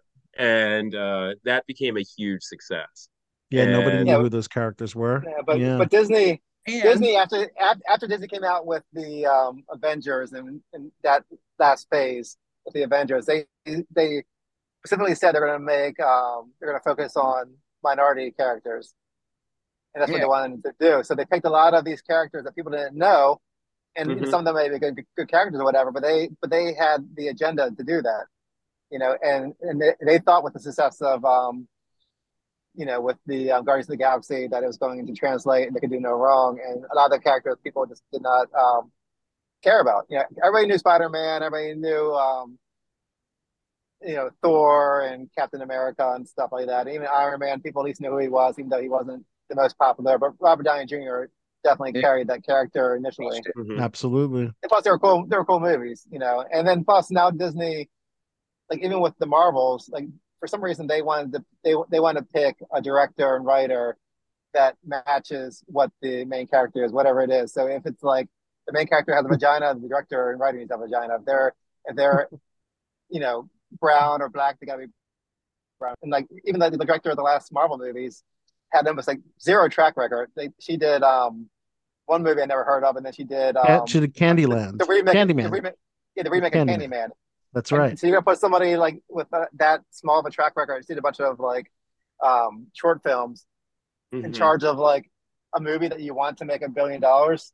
Like it, it's just very weird. Instead of getting somebody that Well, has like, and, and there's great a, and I record. will say, I will say that that worked for Marvel in the past with the Russo brothers, because the Russo brothers, they were they before they did what the Winter Soldier, that uh before that they they had done a bunch of sitcoms. That's the only thing they had directed. Wow. and Really? they've done they've done Yeah. Community and they've done um Arrested Development episodes of Arrested No Development. kidding. Yeah, which is great writing. That so that was my Yeah. point. With Guardians of the Galaxy. That's successful because of amazing writing. Early Mhm. Yes. pushed it Yeah, because of comedy, comedy. writing. Yeah. And I don't Yeah. I don't want to take away from those acting performances. They're phenomenal. Yeah. Those people all know they're phenomenal. But the writing was top shelf. And all of a sudden we hit phase four and it just got preachy and niche and small. And if you put preachy and agenda driven on top of a character we already like weren't vested in, then we get more Blue Beetles. You know, it's just Yeah. yeah, I mean, I'm Well- Latino. I, I love that they, you know, went for my culture. Doesn't mean it was a good movie. Yeah. Enjoyed it. I, I'm I'm easy to please when it comes to superheroes. I but guess uh, I guess I'm becoming more easy to please because I used to be a lot more discerning, but I liked Blue Beetle too. I, I enjoyed And it too. Well, I like- listen, did. I'm not saying it's terrible, but there's a huge difference between something that Oh, man. is like epic and The inspires you. Ted Kord Like, daughter was so yeah, hot in that, by like the the way. like Blue the Beetle. first Iron Man or the 1st Mhm. Avengers or like Man of Yeah. Steel. Like when you get it right, it's like Right. people were crying at the end of Infinity War. That's Right. getting it right. Yes. Mhm. So so Guardians three might be a- crying. yeah, a fun Yeah, well, jaunt. That doesn't mean it was great or it grabbed me, you know. Yeah. Yeah, and at, Yeah. at, at the time, Guardians of the Galaxy was a whole different type of humor than what we have seen for superhero movies. You know, they had this quirky, funny humor, which you kind of was emulated with um with that um Thor um, Ragnarok, which um Yeah. was, that, was, that was after the first Guardians, right? Yeah. Yeah. Pretty sure. Yeah, yeah. So like that was brand new humor. So like the rest of the characters, the superhero movies were kind of serious. You know, you had some kind of humor, but this was like totally like Yeah. off the wall type of humor. You know, so that worked back then. But then now we already seen all that. So like Yeah. But and How that's do well, it. that that is the other thing, like, you know, especially in something like I mean, I, I hate to say it because I'm a nerd, but nerds like novelty. Nerds nerds are Yeah. weird to please because they want things to be novel, but they don't want to be want it to be too different than what they're used to. Uh-huh. right. Yeah. and like uh and and so what happens is you're going to I mean that is such a weird needle to thread. Like Yeah. where you know you have to you have to do that because people will come out and be like, oh, it's the same shit all over again. Or Right, right. what the fuck? My favorite character is suddenly a black woman. It's Right, right. either one or the other. And Right, right. Well, what Zad? What do you know about Agatha and, uh, and, and Kathryn Hahn's portrayal of this Agatha character? Character. Apparently, she's a bigger deal in the MCU than she's ever been in the comics, right? Because she was apparently a she was a supporting character in the comics. She um she's see, got this she was- series. yeah, like she was Darkhold she- Right, right, right. She's uh um they she's just recently in Marvel Comics they kind of have done some stuff to like kind of have her emulate the MCU like they de-aged her. She was another character that was like an old woman like pretty much They for did- as long as I remember. They did the the same comics. thing with Oh, Dakota really? Johnson and Madam Yeah. Web, right? That's what I And- thought. That's not true Yeah. to the comic books, yeah, because they'd have a sneak peek of the new Agatha series on the WandaVision Blu-ray. Oh, they And for do? those that that's for those of you that still watch uh, on Blu-ray, um, Oh. it's a first look of the set footage, and uh, and it's actually already online on, on Marvel's uh, Marvel's uh, YouTube page. But uh, it looks really good, and you know I thought Kathryn Hahn did a great job, and uh, yeah, should be pretty cool. That's on Disney Plus. And um, John Travolta has an interesting uh, uh, show. It's a short film on Disney Plus where he actually uh, talked about his memory of almost crashing his plane back in the day in DC. Wow. Um, well, the film is called The Shepherd, and it's based on Frederick Forsyth's 1975 novella of the same name. Um, tells a story of Freddie Hook, a Royal Air Force pilot flying home uh, for Christmas across the North Sea, and then his jet uh, suffers electronic failure, leaving Freddie facing an almost certain death. And apparently, Travolta plays a pilot who tries to guide the man to safety. And uh, it's a short film. It's actually going to be on Disney Plus, and uh, he actually talked about almost dying during his um his plane. Uh, I guess he was flying, and he said it was a, mir- a miracle that that he's still alive because he recalls um, that incident, um, which was actually all the way back in 1992. He hasn't talked about it in public for 30 years, but he had. Wow. So he was he almost died before he, his um star was you know reborn with Pulp Fiction. right, exactly. Yeah, 1992. So he- you're right. Yeah, so he was kind of at the end, like doing like the Look Who's Talking movies, and kind of at the end of his career right then. Yeah, before he exactly. jump started. Yeah. And uh, we actually have one more special surprise panelist here on BTB tonight, guys. He is also known as a BTB original. He Oh. is the walking encyclopedia of useless wrestling Wow. knowledge. He is also, um, I think he's back with MCW because last time he we had him on, he was not with MCW, but back with Maryland Championship Wrestling, MCW Pro Wrestling. The Well, he's the one only voice only- of MCW that I know about. there you go. The one and only Sean Cradle, aka Chunk Shady, back on BTB. Yeah, what's up, Shady? Hey, can you hear me? Yes, Yes. we can hear you. We didn't think you were going to be here. There you go. I didn't think I was going to be here. But Well, uh, you're a- here nonetheless. Special present for me having you on the show. There you Probably, go. probably had no idea it was even my birthday, but I appreciate you being on there anyways. What's And up, Sean, everybody? Sean, it's good to What's have up? you because uh, a little later in the program, we're going to be talking some Survivor Series, so some crazy stuff that, that we saw. But uh, Sean, it's good to see you, man. Good to see you guys. What's going on?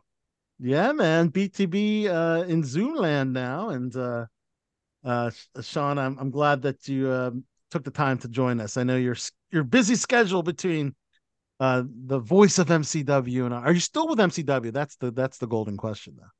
Yes, that is correct. I'm Oh yes, Awesome. yes, yeah. nice, nice. Uh-huh. Now, you guys are still producing amazing events. You guys are getting a lot of like top tier talent, a lot of free agents, and Yeah. a lot Yep. of contracted agents that you have like meet and greets with. Yes, and some of our guys are getting contracts of their own, so working out for Awesome. Yep, That's and, awesome. uh, Action Andretti being the most recent. So yeah, everything's going good. Yeah, Chuck Shady Yeah. was one of the original players of BTB. Uh, listeners, newer listeners that don't know, uh, Sean Cradle uh, has has been a fixture for many years as the the voice of pro wrestling here on BTB. Yeah, actually got involved in MCW through an appearance on our show. Through this show, yes. Right. That's yeah. right. and Martin, didn't you? Martin, you ago. ex- Martin, you actually thought Sean was a wrestler, didn't you? No, I thought I thought he like there was some show where we were talking about it, and I was like, "You have connections with friggin' WWE or whatever." That's what I thought. Like, I think I misheard the story about his connection with the MCW or something. Oh, Yes, W- WWE Sean Cradle. I Yeah. love it. Well, he, he used to be known as um, Jonathan Coachman in WWF. Oh yeah, right. Uh, Now I do have connections there though. Yeah, See? That's what I'm does. talking He about. does. He does. does that mean you're going to WrestleMania Philadelphia? No, I I don't know actually. I'm still thinking. Okay. Don't tell him. He's just gonna ask you for free tickets. Yeah. Well, you always you always go to um, WrestleMania well, when it's like Sean- in Zimbabwe, did- but when it's like Mark, I know away, you don't go. Well, uh, John, I wanted to throw out a couple more TV things, but and then we'll talk about uh, some awesome stuff going on in WWE. Um, but I guess I don't have too much, but let's just throw a couple more things out. Um, can you believe uh Kim Kardashian is now, I guess, considered an actress now because she was on that uh Netflix. Sorry, she was on that um FX um American Horror Horror Story. Story. Yeah, that's Which right. doesn't make you doesn't make you an actor at all. But now she's going to be on a show on Netflix called The Fifth Wheel, and it's an ensemble comedy movie. Uh, sorry, a comedy series on Netflix. And um, yeah, the the newest AHS that she's in is called Delicate. So, and uh, I guess no one can really, you know, talk crap about her having no talent now that she's like foraying into legitimate Well, let's acting. not let's not jump Give me a into minute. uh, I'll, conclusions I'll- now. I'll review some performances and we'll come up with some material. Yeah. Now the fifth wheel. Honestly, you guys, though, you guys have seen the Jeep, right? Like she plays the fifth wheel. That's like kind of like her ass, like the back Oh of the uh, yeah. the tire in the back of a Jeep. Yeah. No, but honestly though, like if she ends up being phenomenal, that would make me happier. Because then she'd be like successful for like having Yeah. contributed something, like some sort of talent would have been expressed. I do struggle with the Kardashians because I still don't know what they've ever done. Like I I I I'm very confused. Nothing. Right. But if she's actually a good actress and is part of a quality show, hey, hey, something happened. Some contribution was made. Yep. Yep. So look out for that one on Netflix. And Chachi, you'll be happy to know that the It's Sunny in Philadelphia team, John and Dave Chernin, are uh, producing um, an, a comedy series called Incoming, and it's a common uh, coming of age. You know, about four freshmen, played by four young actors as they navigate the terrors of their youth. Okay. Uh, and um, starring Kaitlin Olson from It's Sunny in Philadelphia. Um, Sweet Tea. that's right. Uh, Mason Thames, Bobby Cannavale, and Scott MacArthur. So, um, yeah, I, I always wondered how actors can do "It's Always Sunny" and so much, so much, so many other projects. But there's now they're it's like shorter episodes, right? Yeah, they only do well. They only do like eight episode seasons. right. You know. Yeah. Maybe and every, they're going. every year and a half. And what season are they going into now? I think fourteen or fifteen or something. Oh my like god, they're or, or maybe sixteen. I mean, they're definitely up there. they're getting to uh, Law and Order SVU uh, number of seasons. But last last season, like- they got some of their I got some of the original writers back for last season. I thought last season Yeah. was probably the best season in probably like four or five seasons. So like Yeah. I was definitely happy with the episodes from last Okay. season. But still, it's still a great show. I mean, they, it's one of my most watched shows where I was watching an episode like five, six multiple times. times. Yeah. Yeah, it's still funny. All right. Now, who is watching the Netflix Squid Game reality show, The Challenge? It's really good. It Chachi, have good. you seen it yet? Not yet. It's worth it's worth checking out if you're a fan of the Squid Game That because got that that got so roundly criticized when they were um when they were filming it. I remember there were these stories about like how horrific it was for the competitors. well, Uh, yeah, Are they hypothermia. are they all, are they all Asians on the show? The contestants? N- no, no, it's mixed. Oh. All kinds of it mixed? folks. Oh. Yeah, it- I know where you're going because Asian reality shows like whoop their people, like whoop them. Oh yeah, yeah, they. it's no joke. But uh it's really cool. The same games, red light, green light, and uh Okay. um uh the the so, Dalgona so what game, happens when people get shot then? Like with the black red light, ink. green light. get shot with black ink. And a lot of them just pretend to fall over and play dead. They just Ah, play along. but it's But then- cool, you know. So so then do they do the thing with like the cookies and Yep, the, the Dalgona challenge was the Okay. second episode. Yep. They're gonna do But then the, but then again, um, people people know exactly what to do. You do the same thing that um the main character did where you like when you uh, watch it, there there's a way to figure out that the you had really no control over the umbrella. It's, it was uh, which was the the hardest cookie to trace through versus the triangle, yeah. the square, and the circle. the Yeah, fuck that umbrella. difficult. Fuck that umbrella. like Rih- Rihanna was right. Yeah, but you know, so yeah, some some contestants suffered injuries such as hypothermia and nerve damage as, as a result of poor Yeah, health and damage. safety safety fuck? standards on set. Yeah. All right. people, it ain't worth it, man.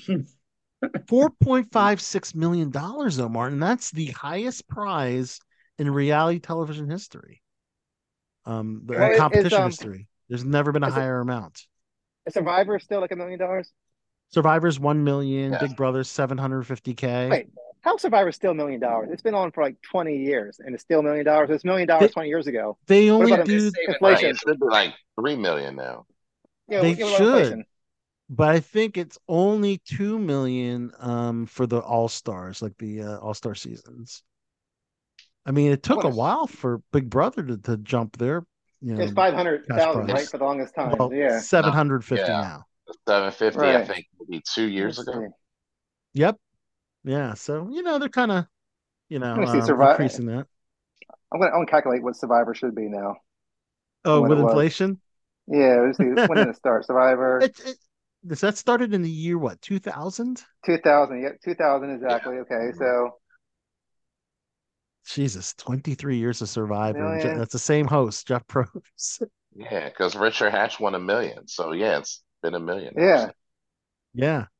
Okay, so a million dollars in 2000 would be you said 1.786 million today. So almost, Okay. So you know, so Should be it two should be it should be two million by now. Yeah. it should be it should be two million. Yeah, Yeah. assholes. Keep assholes. Question how much that show brings in. It's been on forever. Yeah, that show brings in way over 100, 200 million dollars. Yeah, what's a million dollars after taxes? Maybe half or It's Yeah, probably around it's probably half, Six- especially like Like six uh, you'll get. yeah. it's more no no right you don't even get six hundred thousand because Oh, you I know don't? it's a lot yeah, of gonna um, lose forty six percent. yeah Well, It's about half. Yeah. So it's like, yeah. So um we're moving on to Amazon, the the boys is getting a spin-off in Mexico. As you know, that's our favorite Yeah. show on Amazon. I'm still behind on Gen V, but they're doing a Spanish language spin-off oh, thank God. Mexico. in Mexico. So all the all the characters will be of of Mexican descent and uh Do they all I'm- have luchador masks? and they probably have luchador masks, but I'm curious. it's a good thing you're that Latino will Martin do. It's very important to my people. yeah You can't be That- at here least- in Mexico without a luchador mask. I'm just saying, there's rules. There's rules. In But, America, like, who you is have a who case. is In that? Mexico, Who is like a that? Who is that great Mexican hero from like the '60s or '70s who was like like a luchador, but like he became this like whole um Nacho Libre. no no no it's like, like a what was his, El Rey Santo was that his name? Rey? Mysterio. No, it's from like the 60s and he was like this entire like um he was a wrestler, but he also did a ton of movies and like there's all this merchandise about him in Mexico. I think I want to say his name was El Santo. I think you're right. El Santo. That All was I it. know is in the original 8-bit Nintendo pro wrestling game, Starman was my Starman. Yeah. Starman was awesome. him. Yeah. Yeah, I think best. I think The Jen was thinking character. about. That Um, was the coolest thing my little self had ever seen. yeah, I think I think um, General thinking about Chico Santana. That was that was the luchador you're talking about. Chico Santana. Chi- Oh, man, Chico. I think- Chico. Oh, Chico. This is gonna make Yeah. me to seg segue to wrestling soon, but uh, Okay. Go ahead, Also- do it, do it. I, I didn't even bring it up. more TV things. All we'll right, go to before wrestling. we before we segue, I gotta I gotta step off the show. You do have to step off. Okay. Okay. I got Yeah, I gotta think I, I gotta. I gotta, you know, So It's- we're- it's are we saying for me, goodbye too. to two two of the panelists on I think so. I think okay, so. so but so we're gonna foray into to wrestling soon. But one more thing on Amazon before we say goodbye. Has anyone seen the Fallout TV series that's going to be on Amazon Prime? They just unveiled first look images, and I gotta admit, it looks really dope. Is it based really on the dope. video game? Where Based it's on like the a- video game. Oh, okay, that's cool. that Yeah, game so- ruled. Oh my god, was that game Yeah. great? It's based So- on Fallout Boy. Enough to Fallout the video game. Yeah, they play they play High Hopes like all the time through the it, So- it has a loop like through the entire. future That sounds good. post-apocalyptic Los Angeles, and they live in underground bunkers to protect themselves from radiation. So Mm. look out for that on Amazon. But I guess, yeah, I guess uh, we're gonna say goodbye to a double goodbye to Martin Lopez and uh, Mike the General Zad. Always a pleasure for having us. Josh, happy birthday. Thank you, thank you, guys. And, and Enjoy Zad, enjoy your golden years, Chachi. It's, uh, Yeah, like Zad, me- we're gonna we're me and B celebrating your author. birthday. yeah, that's I guess that's not too far off. But Okay, we're uh, gonna celebrate your birthday in two weeks. Chachi, sorry to interrupt. Okay, that's all right.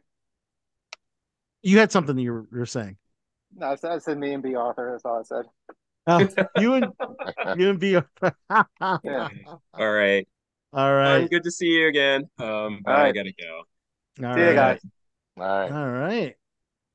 And uh, my final TV thing before we get into wrestling, um, two Game of Thrones universe actors moving on to new shows. Uh, Nikolai Coster Waldo, who was uh, um, Jaime Lannister in Game of Thrones.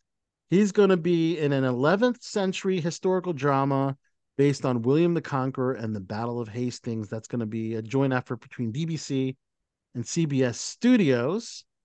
And then House of Dragons and The Crown, Matt Smith, who House of Dragon, phenomenal show, Chachi. I, I believe you were a fan of House of Dragon, weren't you?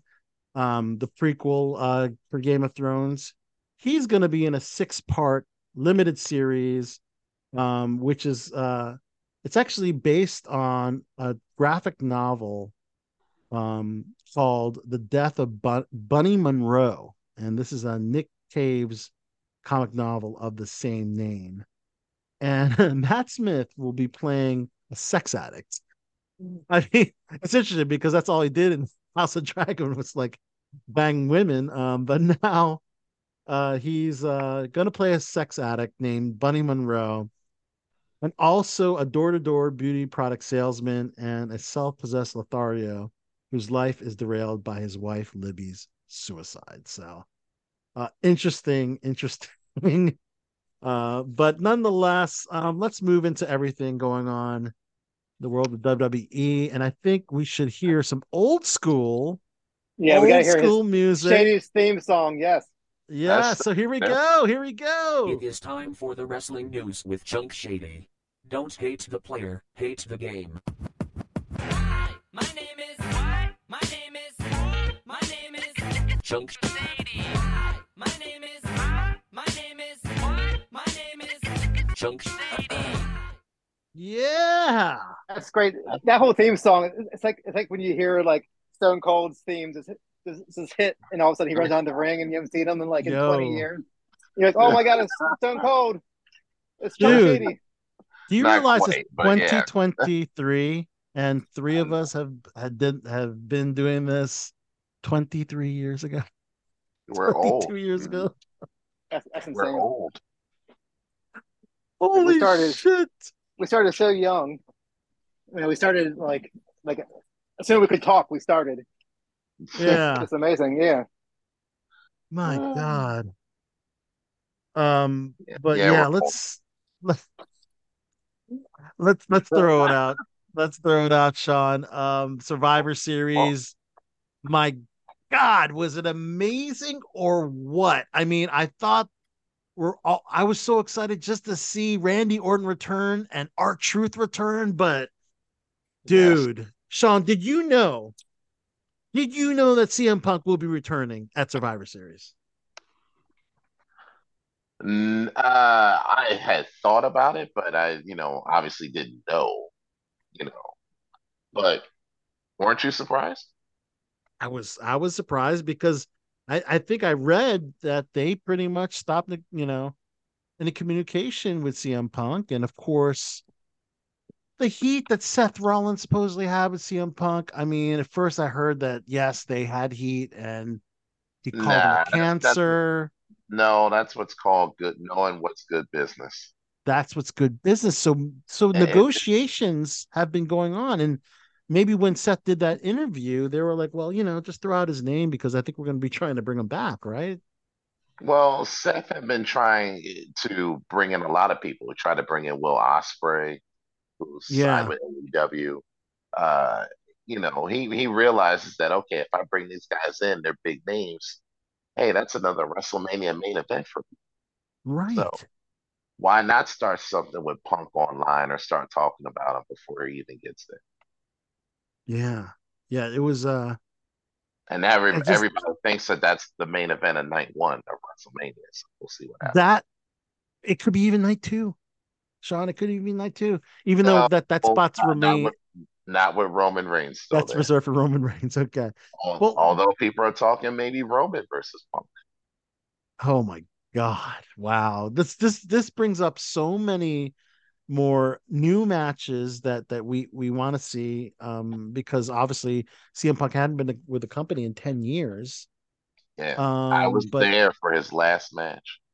and you were there for his last match.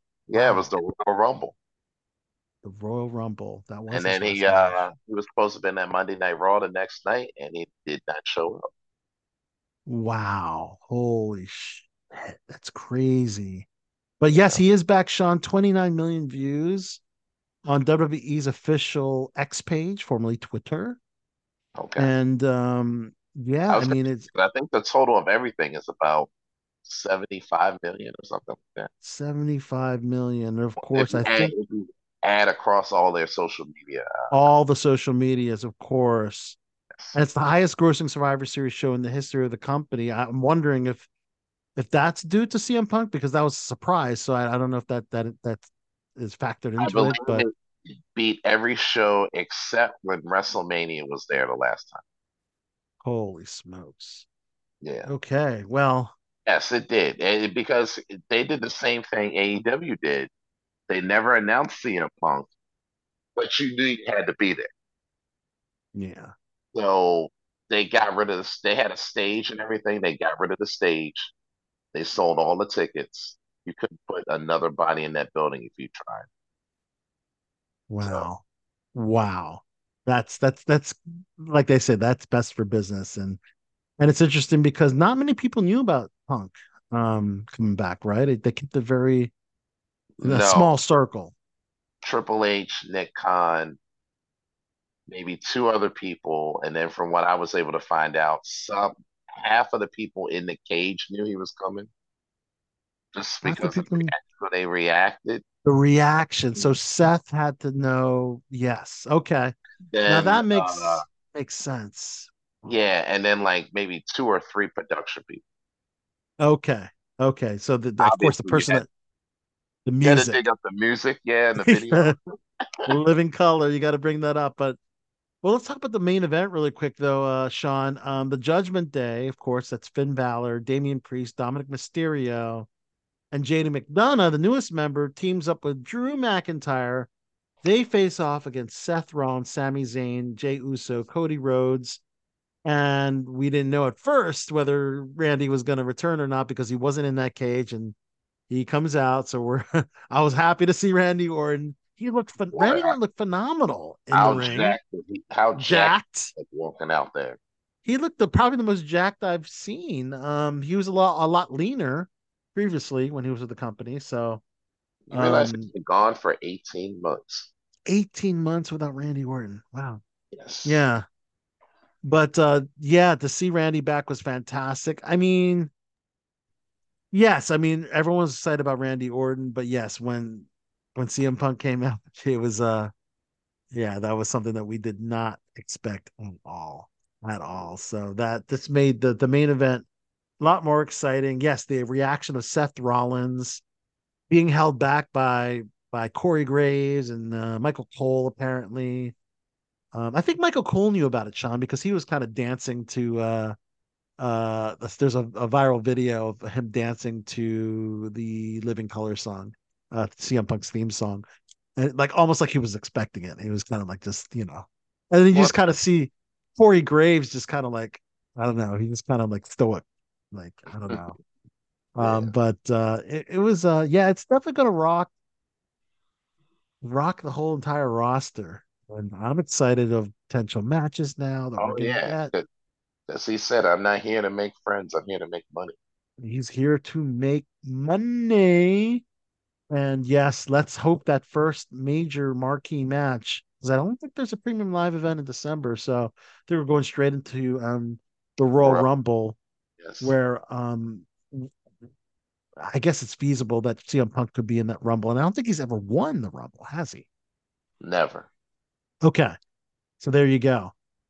Because uh Cody Rhodes just announced on does that do Raw. Yeah. Huh? Yeah, Cody announced that he will be a part of the Royal Rumble, and uh, you know, you got Cody, and now you have uh, CM Punk. He's got to be in that Rumble. I mean, I can't, you know, I can't imagine him not being in the Rumble. But uh, that's this is going to be a loaded Royal Rumble where for the first time in a long time, you don't know who's going to win. ooh, yeah, You know- Cody, LA Knight, LA Randy Don't Orton. You can't sleep on LA Knight, man. Oh, you got Randy Orton. You got LA Yep. Knight. You got a, uh, you got a whole host of people. LA Knight's been uh, pushed. Uh, he's like they say, he's a mix of Stone Cold and The Rock. Mm-hmm. And old school WWE likes him. Chachi, if you're listening to us, you got to check out LA Knight. I know you stopped watching the uh, WWE product not too um for a few years already, but LA Knight is really a just just an homage to old school wrestling. I mean, he cuts promos like The Rock, but he's kind of like rednecky because he's from Hagerstown. He's got so he's got that Stone Cold bravado, you know. Hagerstown, he's wow. ki- yeah, he's Not- from Hagerstown, Maryland. Yeah, no, not too many people know he's from Hagerstown. Yeah, yeah. So Did he wrestle in MCW? He did not, although he tried, but uh, no, he did never. He tried, and now he's the megastar. You actually denied the the the main eventer of Crown Jewel. You denied Oh, okay. a match. I, I wouldn't say he would. You denied. Well, I don't know. You personally denied him. but I've seen- yeah, I was going to say, don't say me. I didn't. So what is it about? Like I've seen CM Punk before, but what is it that people about him that people love so much? Is it just like his um actual wrestling talent, or what is it? What, CM Punk? Yeah, I think because he's eh, people love guys who rebel against the system, Yeah. right? So that's what they loved about Stone Cold back in the day. Right. It's what they love about CM Punk. And CM Punk actually left. How many people actually leave the business? You know, Yeah. he Yeah. actually left. So when he came back, you know, people were excited, but they never thought they would see him in WWE. again. but You're do people watch absolutely right. AEW for him? They did. Oh, yeah. Yeah, they, they did. did. Some of their highest ratings they ever got in AEW. Yeah. All right, Well. So AEW's loss is WWE's gain, and um, I said AEW could lose a lot more than just CM Punk very soon. woo, man. I mean, I think No. Cody Rhodes is a huge loss. I thought Jade Cargill was a big loss, but it's usually been WWE going to AEW. But now we're we're starting to see, I guess, a turn of the tide. Uh, they may also lose their television contract pretty soon.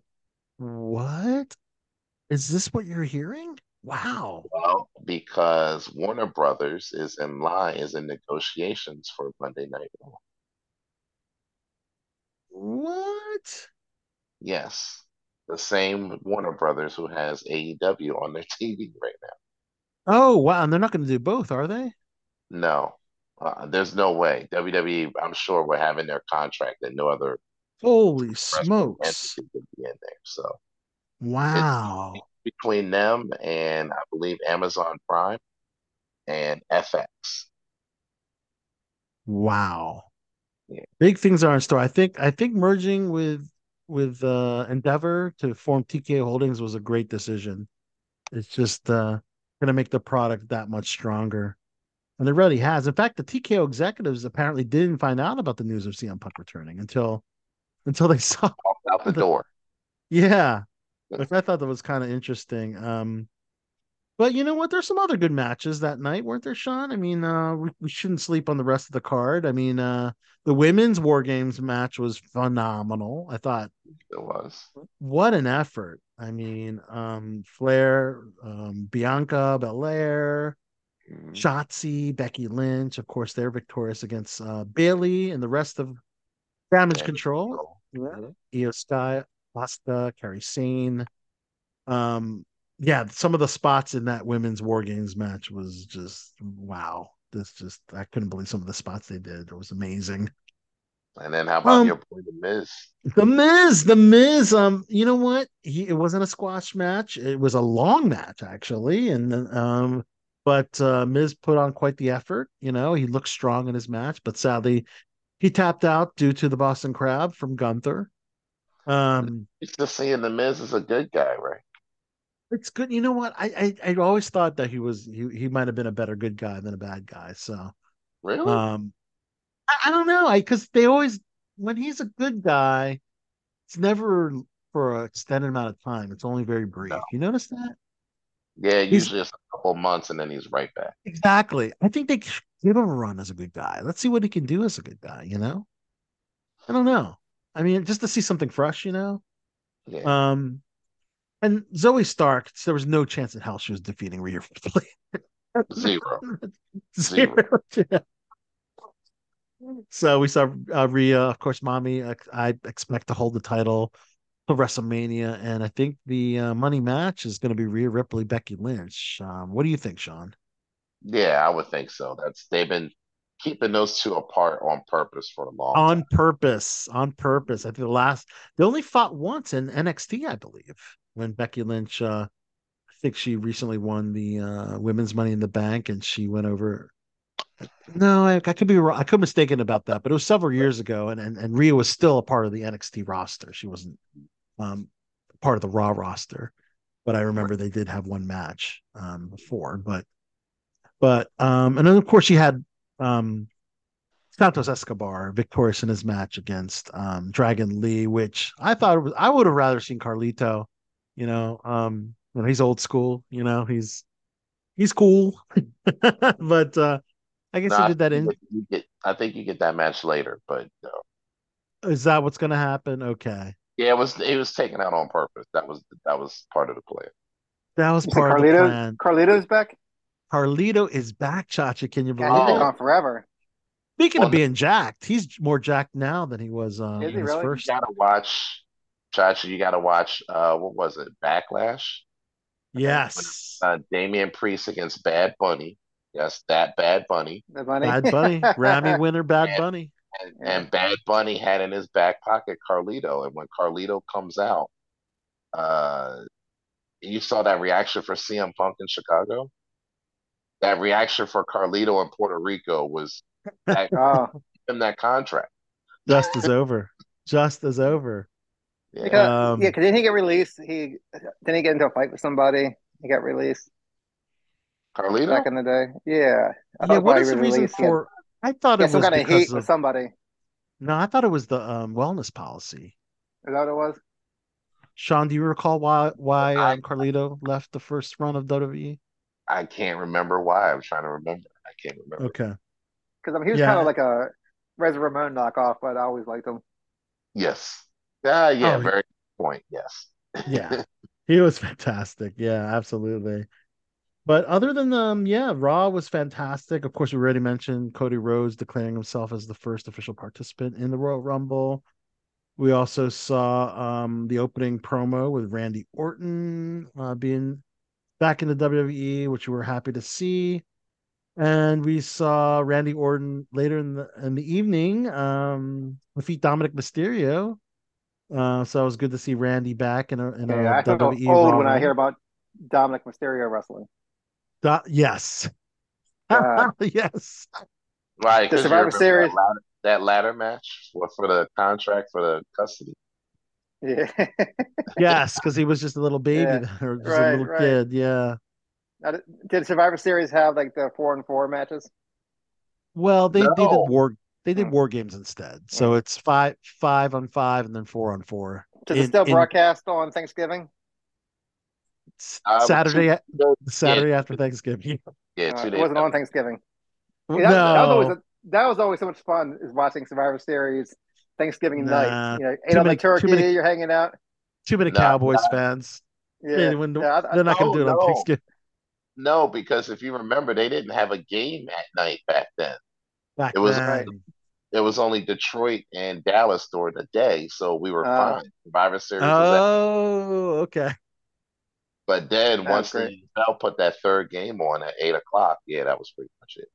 That was pretty much the end of Survivor Series on Thanksgiving night. But uh, Uh, but I do, uh, you're right. I do miss that though. yeah. that was that I mean the five on five matches were fantastic, man. But uh the Creed brothers, I'll give you uh, dude, those Creed brothers are pretty damn good, man. Um, they they won the number one contenders uh for the tag titles held by Judgment Day, and uh, I've I've known those kids for a while. They have you, Sean? Really? are amazing. Okay, don't- cool. I don't even think they know their own strength. It's like ridiculous. That's what I saw in that match. Now, did they walk through MC? Did they did they make an appearance in MCW? No, almost though. I almost got them. Almost. okay, you're working on it. I see. Oh, I was working on it. Yeah, Okay. All right. yeah. but of course, the, the highlight of, of, of Raw had to have been the uh, CM Punk promo closing out the show, though, right? Oh yeah. Yeah. Yeah. Although I mean, they, it was. they ran they ran short on time because Randy Orton decided he wanted a couple extra minutes. but he got his message, uh, you know, clear uh, through, and uh, he uh, just a couple things that he said uh, during the promo. He said he has to be me, and basically he's been uh, feeling a lot more like me ever since Saturday, which was a he called Survivor Series a career career highlight. I guess his He has to be. and, He has to be Al Sotto. You said. um, yeah, me as in CM Punk, right? Oh, okay. right. And No, apparently he, he did not talk about AEW he did not talk about AEW at all. Yeah. or Tony Khan or anything like But he that. keeps talking about how he changed. Is he talking about like how he got like fired from AEW because of his bad behavior? Maybe is that what do you think when he says that I've changed? What do you think he was alluding to? I think it's he's changed because of the way he used to think about when he was in WWE last time. and Okay, why, and why he left. And so he says he's a changed man. And he Yes. credited one person, but he never mentioned his name.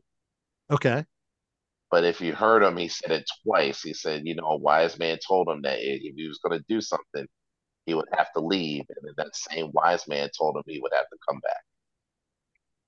and that wise man is Who's known as the wise man? oh Paul Heyman. Yeah. okay, interesting. I wonder if they're gonna pair those two together. no. What do you think? No, no. Paul is gold with Roman Reigns. You can't move Yeah, him. That's true. He's got too much going on with the bloodline, but he called WWE home. CM Punk said he's been gone for 10 years and he said that people have never forgotten him. And if you, yeah, he's right because people were chanting CM Punk's name years after he left WWE. Yes. You know, when they were in Chicago, for instance, like years after he left, they were still chanting his name, you know? People didn't forget who he was, you know, and then of course, uh, big, big Ross, uh, big Raw matches for next week already. We have um, um, the world title already on the line. Uh, Seth Rollins, Seth Rollins defends against Jey Uso, and then Drew McIntyre taking on Sami Zayn, and uh, So, so I have to ask you because I don't know offhand. Is it what's the NF Monday Night Football game? Ooh, Monday. So this past Monday or the one, one mon- uh, Monday coming up? No, the one the one coming up next week. Oh wow, do I have to check to make sure it's not the Ravens? No, the Ravens are on bye next week. No, no, no, no, no. I was gonna say I know the Ravens are not on. I I don't think they're on Monday night. No, they're on bye. Um, well, they're on Sunday night. Um, this past weekend, but I know that they're. On, I'll look it up really quick. Um, so the uh, Monday night game, uh, for next week, right? Got to put it on week thirteen. Are we on week thirteen already? Jeez. Oh wow, it's uh the Bengals versus uh Jacksonville in Jacksonville. Oh yeah, they're gonna load that up. That's that's Tony Khan's team. Yeah. Oh, is that why it's so big?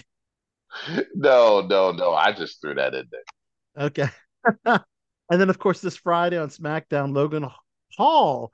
I am so happy he's U.S. champion. He's just, he's probably one of the best um rookies. You know, I mean- coming from YouTube and and and you know, boxing and acting and and just uh just Would you ever think Logan Paul would be this good? that's what I'm saying. Picking up the sport of WWE uh, wrestling. I mean, Bad Bunny was very impressive, but Logan Paul has brought it to another level. And uh, Let me ask you, would you think they would do that match, Logan Paul versus Bad Bunny for the U.S. Championship? Oh man, that's WrestleMania implications all over it. I really do want to see. I do think LA Knight needs that title rub. I think So so, I could. I think they're gonna do LA Knight versus um Logan Paul. I can see But those but two having Buddy comes back and says, "Hey man, I'll you know I'll do this match. Let me do it." Well, one one thing, mm, one thing they could do is have LA Knight versus uh Logan Paul at Raw Rumble, and then maybe save the Bad Bunny and. I don't know. I'm not sure where. Yeah, that, that I mean that would be fantastic. I mean, Depends on his tour what he's I mean it's better than uh Logan Paul versus Jelly Roll. Oh my God. Jelly Chachi Roll. who Jelly Roll is. Chachi knows who Jelly Roll is. He he's he's a fan of those uh artists with uh, face tattoos. I have know no you who he is. Well, you well, eh, he's a um he's a country country music star with Country uh, music. Yeah. Yeah, but he's Who uh apparently smoked a lot of weed. smokes a lot of weed. I think Randy Orton alluded to Yes, him he did. the yeah. Right in the front row. Yeah, but I hope I hope Jelly Jelly Roll does not get get in that WWE ring. But it was good to see him in a backstage segment. Um, it was good to see R-Truth. Where's R-Truth been? Was he injured or? Yes, so he broke his leg uh, about what a year and a half ago, maybe. Oh God, okay. Yeah, so he's been gone ever since. And he's been gone ever since. Wow, interesting. And um, we only have one more thing in WWE is that Ronda Rousey's now with Ring of Honor, which most likely means he'll be she'll he'll Well, she'll wait, be wait, slow, slow down. She only did one match, no So did one match, but with No. AEW owning ROH, isn't it kind of uh, assumed that that she would be all elite? No, she only did that match because of her girl, Marina Shafir. So Really? Okay, Yeah. so listen, I don't want to not. talk bad about Tony Khan, but if I had the number one woman in wrestling for the last couple years, I probably wouldn't hide her in a Ring of Honor show that not seen on television. Seriously, right? Yeah. That makes no sense. That makes zero sense. So I don't know. I'm kind of. I mean, I love Ronda in WWE. I'm kind of sad she's not no longer with the roster, but I don't know. Do you know? Any, I really haven't read any reasoning as to why Ronda left WWE. Do you know any inside scoop? Well, besides her contract being done, I think she was just done, honestly.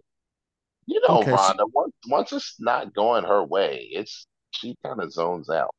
So, Okay, so her contract just kind of run out, and she just decided, decided not to renew it and left. right. Okay, all right. Well, kind of wanted around for WrestleMania to maybe. I mean, we haven't seen Ronda versus Rhea, have we? That's a match, you know. That, that that's a No, uh-uh. That's what Oh, I'm that was so saying. That's the match I want to see, man. So uh Yeah, that might turn into a shoot. that, that could turn into a shoot, no doubt. Hey, but- don't sleep on Rhea now. Oh, I know, I know. Rhea's God, she's come a long way. Chachi, I think this is the best time for you to, to get back into wrestling and start with uh start with Survivor Series and just keep it up. Maybe even just watch the premium live events up to WrestleMania because it's getting good again, man. It's, it's yeah, I'll it's- start. I'll start back where I left off 20 years ago first, so I can catch up.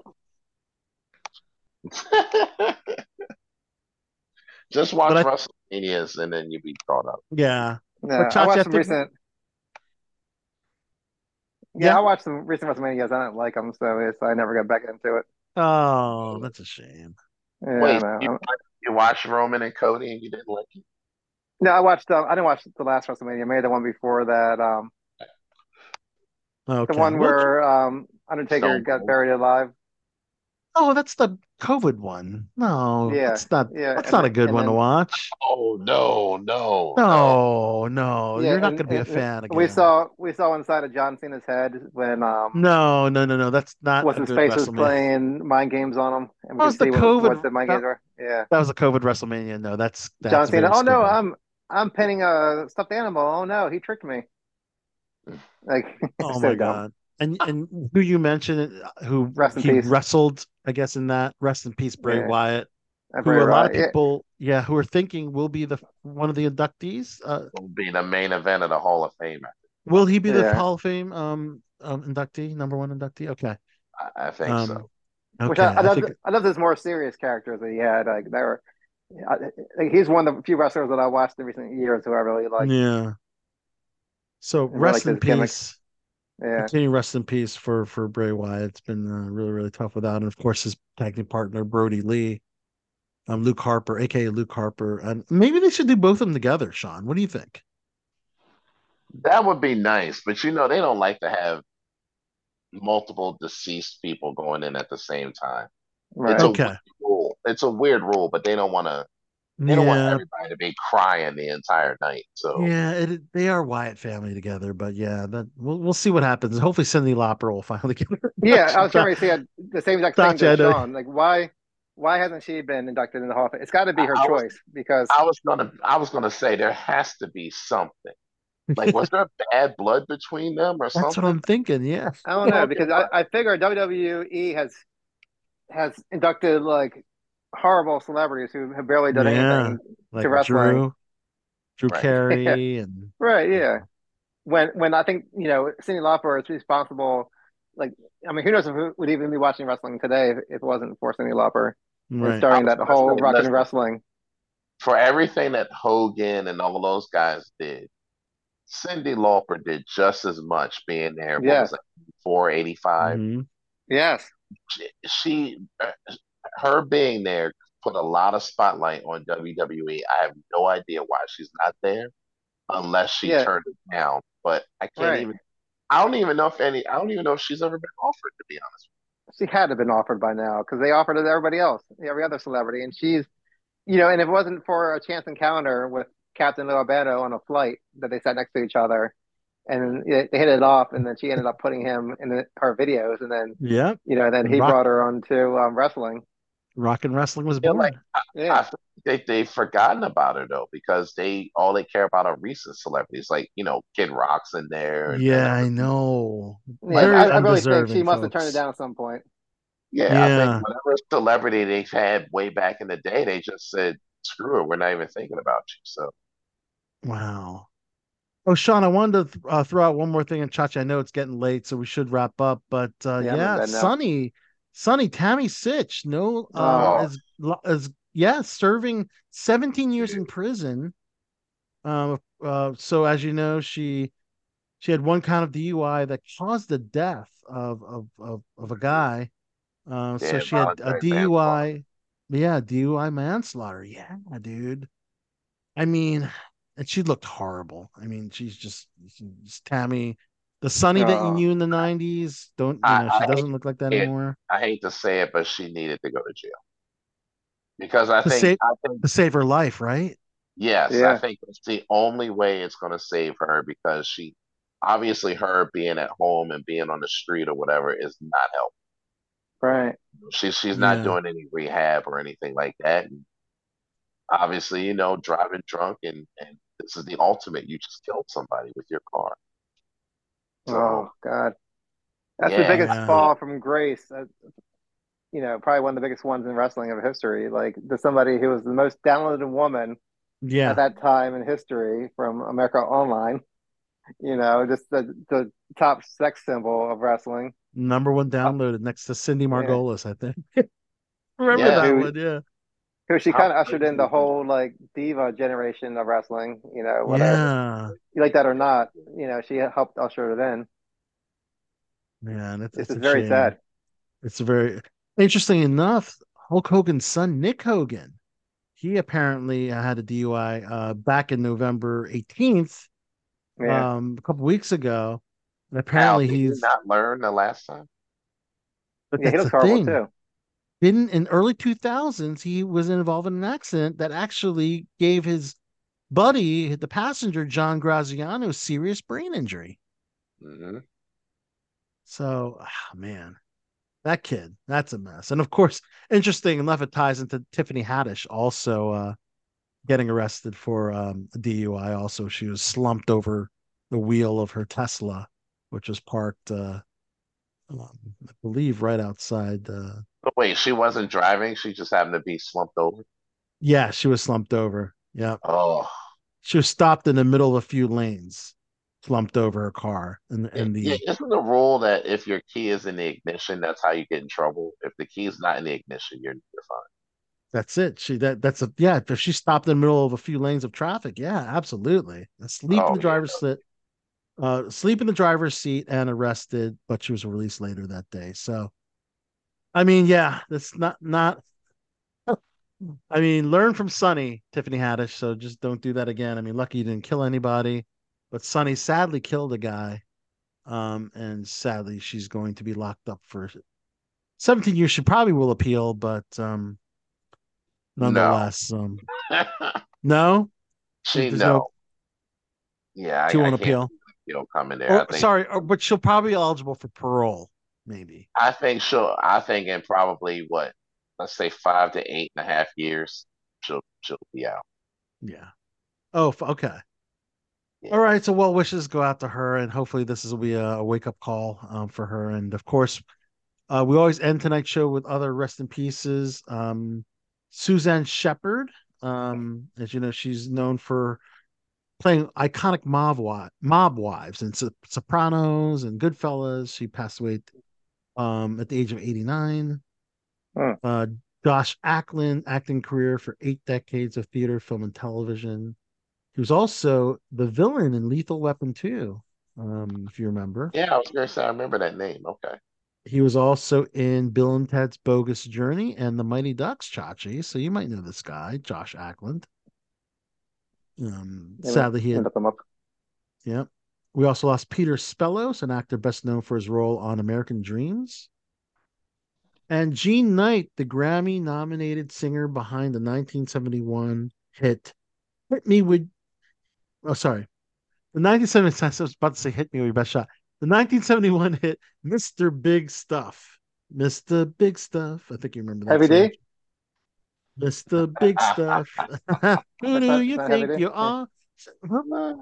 Been a bunch of commercials with jingles and stuff like that, and uh, and of course we we lost um, Rosalynn Carter, Chachi, um, former First Lady of the United States, um, Oh yeah. the wife of um, Jimmy Carter, President Jimmy Carter. Jimmy Carter's still with us in hospice care. Yeah. Jimmy Carter's uh, 99 years old. Yeah. Yep. Yeah, I And, met uh, I met her down in Georgia. Like um you did. Yeah, it's before before COVID. Like if you go down to Macon, Georgia, Jimmy Carter's hometown, he would um Yeah. he did Sunday school like usually a couple times a month, and you could actually go there and listen to a sermon with him. Um, and then afterwards, you, you could get a picture with him and um, the first lady, and they're they're very nice. And you know, you know, I'm like a huge Reagan fan, but I definitely super respect um, Jimmy Carter. You know, especially for what he has done since being president. You know, all the Habitat for Humanity and all Yes. the great things that he has done, and he's yeah, Teaching Sunday he's the kind of- school. teaching Sunday school, and he's definitely the kind of person who like, you know, actually walks the walk and not just talks the talk. And like, and the first lady seemed like a real lady, and just um, both of them just seemed great. And I, I think they were married over eight decades. They were married for, and it's just incredible. And I can't imagine what he's going through now, um, losing the love of his life. And I feel really bad for him. And I know he was also in hospice care. She went to hospice care. I think she only lasted a couple of days, but he's been in home hospice care for you know months now. Early since So- early this year, yeah. I think it was Yeah. February of 2020, 2023. Yeah, I think you're right. Yeah, And he could very well make his 100th birthday next year. Uh, you never know. I don't know. Uh, yeah. I mean, there's been a lot of you know celebrities and stuff who have not made it to 100. Uh, like Bob Barker got really super close. Um, oh, yeah. you know, and um, Betty White. Betty White. Betty White within, almost like did a couple of weeks Oh, or something. man. You know, and Yeah, also, you know, it's so like- it's- Yeah. Well, we'll see with, with Jimmy. I mean, obviously he's in hospice, so he's. Well, our well wishes are, are go out to Jimmy Carter, President Jimmy Carter, and and um and the rest of the family. Um. So, uh, of course, with death we celebrate life. We got to throw out the birthday shout outs, right? Uh, Well, Chachi McFly, you were another year around the sun, right? yes, yes. Yes. Yeah, how old are you now? 63? I'm not quite as old as you yet, so That's so. This is Sean's turn to. throw back the old comments of Chachi McFly, but uh, um, Yeah, I'll like, celebrate. like the Grim Reaper calling you old. Yeah. Dude, that that first number is changing in about uh five weeks. That's whoop. Really? Yeah. Oh, are you are you saying it on the air? Well, I don't care anymore, dude. I'm old. It doesn't matter. Sean, your milestone birthday's in January, correct? Yes. Woo! Wow, really? All right. Yeah, I'm not looking forward to this. I know, I know. Oh, it's, wow. it's it's it's oh yeah, I know. It's it's good to be alive, but at the same time, it's you wish you I were got young. sad on the last one. I'm like, oh my God, the 10 years is over already? What happened? Let's uh, celebrating your birthday on November 28th. That's today. Uh, Paul Shaffer from the David Letterman show is 74 today. He's still alive? Still alive. Ed Harris, act, actor Ed Harris, who we know is alive because he's been a lot of things. He's 73. Um, Judd Nelson is 64. He is almost senior citizen, Chachi. And we were just watching The Breakfast Club not too long ago. Oh my God, that's how you know Judd the real. Nelson, wow. 64, yeah. I can watch Um, the club today. Wow, that's such a good iconic movie. Um, Jane, actor Jane Sibbett from Friends. Uh, and remember Herman's Head, Chachi? I know you know Herman's Head. She's 61 today. Uh, Jon Stewart of Daily Show is also 61. Wow. Damn. I know. Garcelle Beauvais from the Jamie Foxx show, NYPD Blue. She's been a lot of stuff. She's still a working actress. She's 57. Mm. Ryan Kwanten from True Blood's 47. And Chachi, you remember the beautiful Aimee Garcia from Lucifer. We talked to her at the Shore Leave Con last year. She is, Oh yeah. yeah, she's 45. Happy Nice. birthday, Aimee. And the beautiful Mary Elizabeth Winstead um, from Scott Pilgrim versus the World. She's also Hera Syndulla in Ahsoka. Um, and she's also, um, I think she's married to um, Ewan McGregor. I don't know if they're married or just together, but uh, happy birthday, um, Mary Elizabeth Winstead is um, 39, and that's birthday today. And happy birthday, belated birthday, Chachi McFly. Um, Thank you so much. I mean, this is our celebration for you because you always uh, fly away for I'm your always birthday. gone. Yeah. I get as far away from Maryland as possible. We'd like to thank, of course, our entire I'm panel. I need I need to do that. You do. You start playing Sean, now. you- Go to Hawaii, Sean, Sean. you you've done a lot of traveling though. I got to give it to you. You did a lot of traveling. I have recently, yes. Yeah, so good for you, man.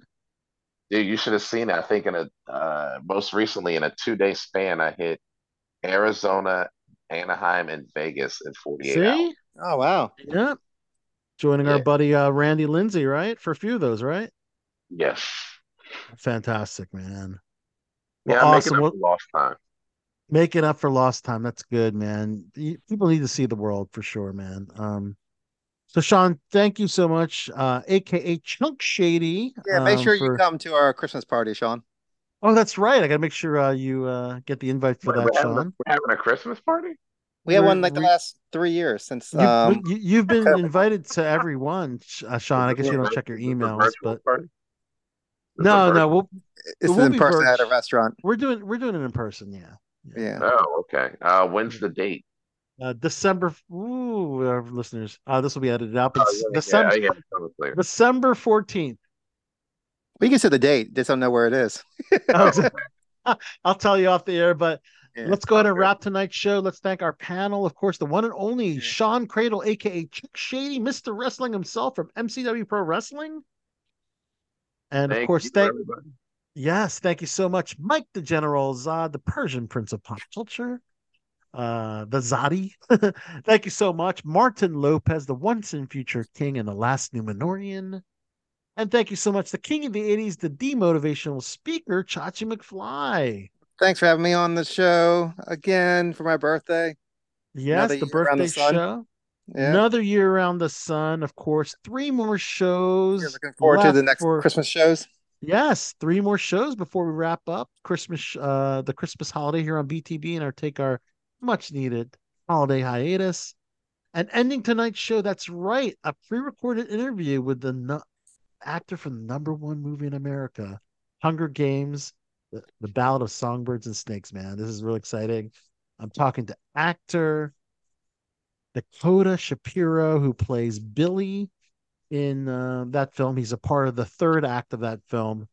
And uh, I get to talk to him uh, in an exclusive interview, interview here on BTB. So enjoy. And on behalf of everybody here on the panel, we will see you guys next week.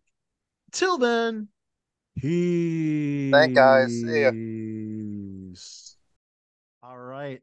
Special interview time here on BTB Below the Belt Show. We're here with actor extraordinaire Dakota Shapiro, who plays Billy Taupe in the number one movie in the US. That's right, the Hunger Games prequel, Ballad of Songbirds and Snakes. Dakota, good to have you on BTB.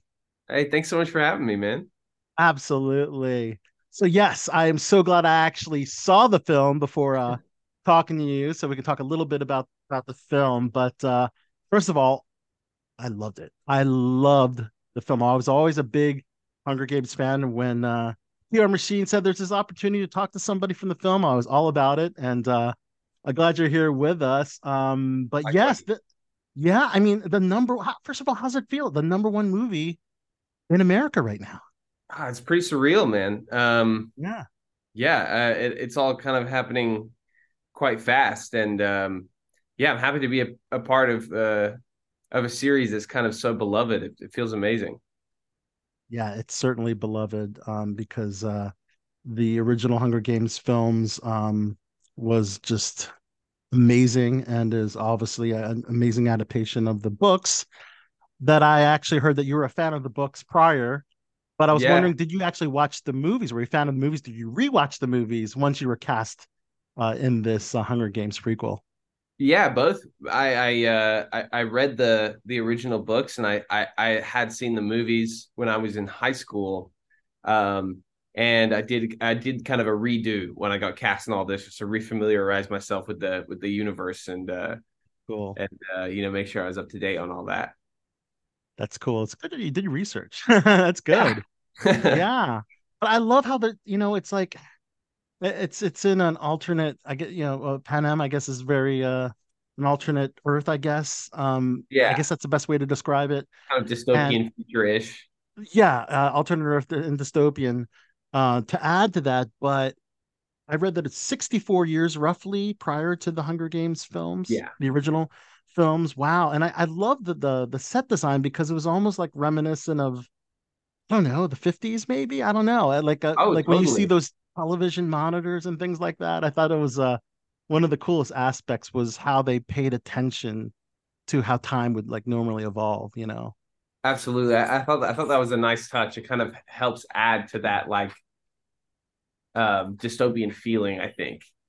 You Yeah. know, that it like it is kind of like a play on um on the on that era and the nuclear family thing and you know it's like it, it's it, I, I thought it was like a fun play on that Yeah, yeah, I th- I thought so too. Well, I guess we'll start start from the beginning, the audition process. Um, uh, how did that go? And um, yeah, because obviously nowadays people are just self-taping, and Yeah. they just send them directly to the uh the producers and director, and and uh, so was that pretty pretty much the the process for you, or did you have maybe referral from uh, an actor or another colleague that was in the film? So I was Oh, curious how that went. Yeah, um, it, it was just a self-tape audition I got, and it had been a pretty slow period, so I was I was grateful to get it. Um, and wasn't you know I- something like that. Like I didn't exactly feel like I was likely going to get it. You know, when I read, I felt like I was right for the character, but it always feels like such a long shot. Um, so I did a self-tape and then I had a virtual meeting with the director, read it one more time, and then that was it. I mean, honestly, it was a pretty painless casting process for for something like this. I was surprised. Wow, that's amazing. And uh, as soon as you heard the words "you're booked," uh, how were you feeling? What was going on through your mind? Oh man, I was very grateful. it was it came at the right time, you know. Um, yeah, it was. I I literally was on my knees, just just like, you know, just kind of overwhelmed by it all. But um, yeah, I, I I still still still feels like a dream, honestly. Yeah, for sure. So you're playing Billy Taupe, and uh, you're prominently featured in the third act of the film, right? Yes. You have a little bit in the beginning, right? Yeah, just a little bit. Then, but then we see uh, some really, uh, really get to see your character Billy uh, in that uh, in that third act. So you work very closely with Rachel Zegler and with Tom Blythe, uh, who plays Lucy and Coriolanus, respectively. Uh, tell us about your experience uh, working with Rachel, Tom, and the rest of the cast. Oh man, they're they're absolute pros, um, and we're super welcoming. But by the time that I arrived on set, um, they had already been filming for about six months, so everybody was already really close. And then there was new people arriving in, but they did a really good job of making us feel like we weren't coming in on somebody else's thing. Um, it couldn't have been nicer. Also, you know, was so impressed by both of them. They're both, especially Rachel, you know, quite young, and um, this is quite a monstrous movie to be headlining at such a young age. And you know, I they they couldn't have done a better job, and they couldn't have handled it more professionally. So I my hats are off to them. They they were absolutely lovely. Yeah. And uh, of course, there's a lot of drama filled with your scene um, and a lot of Yeah. uh, action. Yeah, yeah. and, and a lot of weapons, let's just say. We won't say too much, but uh, I Yeah, guess yeah, those that yeah, read- don't spoil but, it. But those that read the books, uh, They know. they, They, they, know they, hate my character. they hate your character. That's for sure.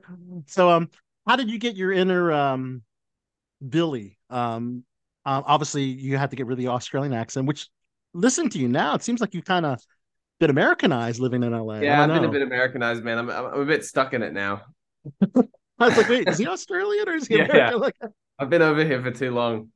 yeah, fantastic. So that was no that was no issue trying to get because I'm I'm assuming yeah, Panem is like kind of like the section the district is in America. Where, where would you guess your district is? Yeah, my my district I think would be in the south somewhere. Like I think that was meant. We worked with an accent coach to make sure that everything was consistent. Um, and that that's my understanding. I mean, they have southern accents at least. Ah, the Southern accent. Yes. Yes, I did notice that. Wow, that was super cool. Wow. So tell us about shooting in um Germany and Poland when we these are shooting locations. Yeah. Um, you shot primarily in Germany? Yeah, primarily in Germany. Honestly, I just went to Poland to get them to check my hair. I literally we drove to Poland, they went nice, and then I was out of Poland. So um it was cool. I mean, shooting in Europe is amazing. Um, I, I'd never been to that part of Germany before either, and it was a really charming town. Um, so anytime I had office set, I was really enjoying like exploring around with some of the other fellow cast members, and it was beautiful. A lot of uh, a lot of cool German food and good beer, and um, Yes. yeah, I mean, it was great. It was this magical town, Dusseldorf. Nice. Did you also have the wrap party in Germany as well? You know, I think I wasn't there for the wrap party because I think they wrapped after I had already left. Ah, I I assume it was in Germany, probably, maybe in Berlin. Oh. Sure. awesome. That had a lot of German beer at that, I'm sure. Oh man, I that was a that was a good time. Yeah, for sure. Well, uh, talk to us about working with uh, the director, uh, Francis Lawrence.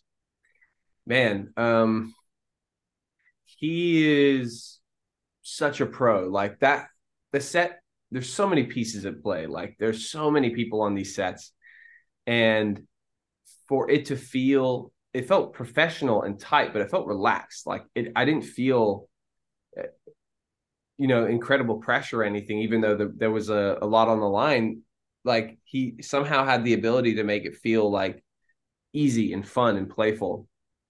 So um you know i was really amazed at his ability to do that. And i, I honestly i talked to him about it and and he he said it was just like you know organization to the nth degree. Like they just had every detail sorted out. And when you do that i think you can kind of t- take off the reins a little bit. And um and so the experience was just really easy and and very comfort comfortable Oh, so this is just a theoretical question because obviously it's it's close to the source material.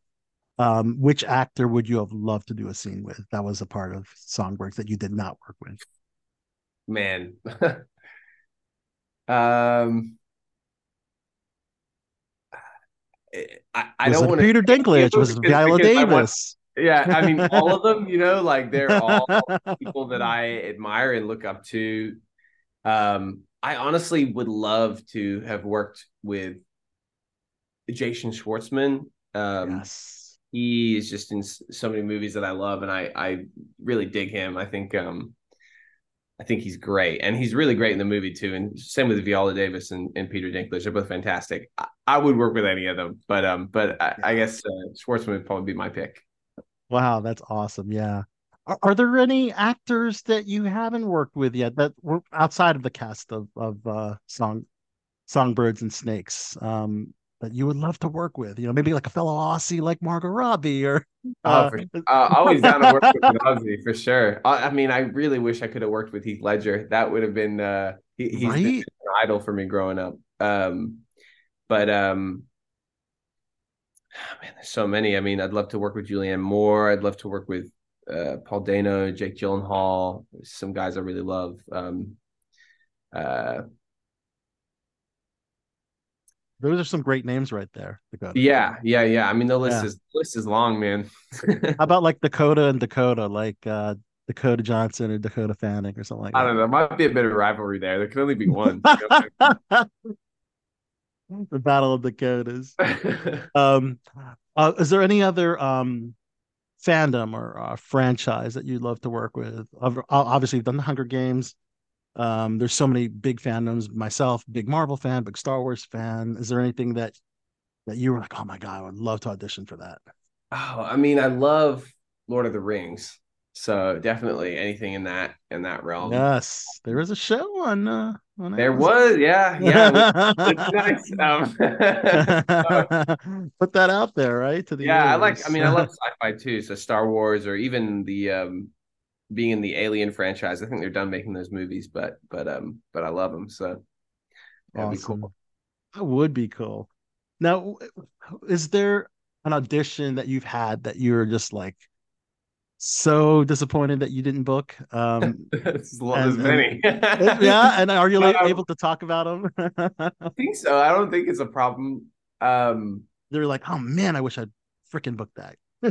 there was one a couple of years ago. The actor that got it is fantastic, and I've hung out with him a couple of times, and like he's great. And I think that it was well cast. Um, Lewis Pullman, but um, the, there's a show, The Outer Range, and I was close to playing um the son in that, which would have been uh, it's like kind of a sci-fi western. Uh, but I would have played Josh Brolin's son, and I really like Josh Brolin, so I, I that one I was really kicking myself over. But man, there's a lot, you know. It- There's some close calls. I've had a at, few. uh, my, I've had a few myself. I'm like, yeah, I can imagine. You, you got to get good at just like as soon as you're done with the audition, is just like forgetting it exists. Like I'm trying to get better and better at that. Yeah, for sure. And um, I, I'm sure that you're really relieved that the uh, the SAG actors strike is over. And uh, Absolutely, um, and just in time that- too, man. I mean, yeah, have things picked up on your end? Audition yeah, I started. I mean, I got my first couple auditions in in almost a year. So um, yeah, it was. Yeah, it's it's nice to kind of be back back at it again. Um, and you know, it's so amazing that the the strike happened. Strike happened, and we can be in this industry a little bit more sustainably because you know you know what it's like. I mean, you really got to have a, a day job for a long time Mhm. while you're pursuing yeah. it, and even when you're booking stuff, it, it, it it's not as lucrative as I imagined it to be. Right. Um, That's what. Yeah, that's one thing that uh, a lot of people should keep in mind, and, and and people that are not in the industry that think, oh, those rich actors, you know, they're, you know, they're just whining, complaining. but- yeah, so it's like there's a lot of there's a lot of actors that are they're not in that percentage, you know. So no, I mean Uh, that's a tiny percentage. yeah, exactly. So yeah, just glad that the strike is over and we're uh back to doing what we love. Uh, but your film was one of the few that had the SAG interim agreement um during the Right, yeah, so lucky. I mean, Yeah. I heard a week before that we were gonna do the premiere, so I, I was grateful because I'd never been to anything kind of on this scale. So um, it was a fun, fun to experience that, and it was something that I wanted to experience. So um, I'm I'm grateful that it worked out the way it did. I saw some photos from the premiere. Some Mhm. like Leota's uh tell us about about tell us about uh your experience at the premiere.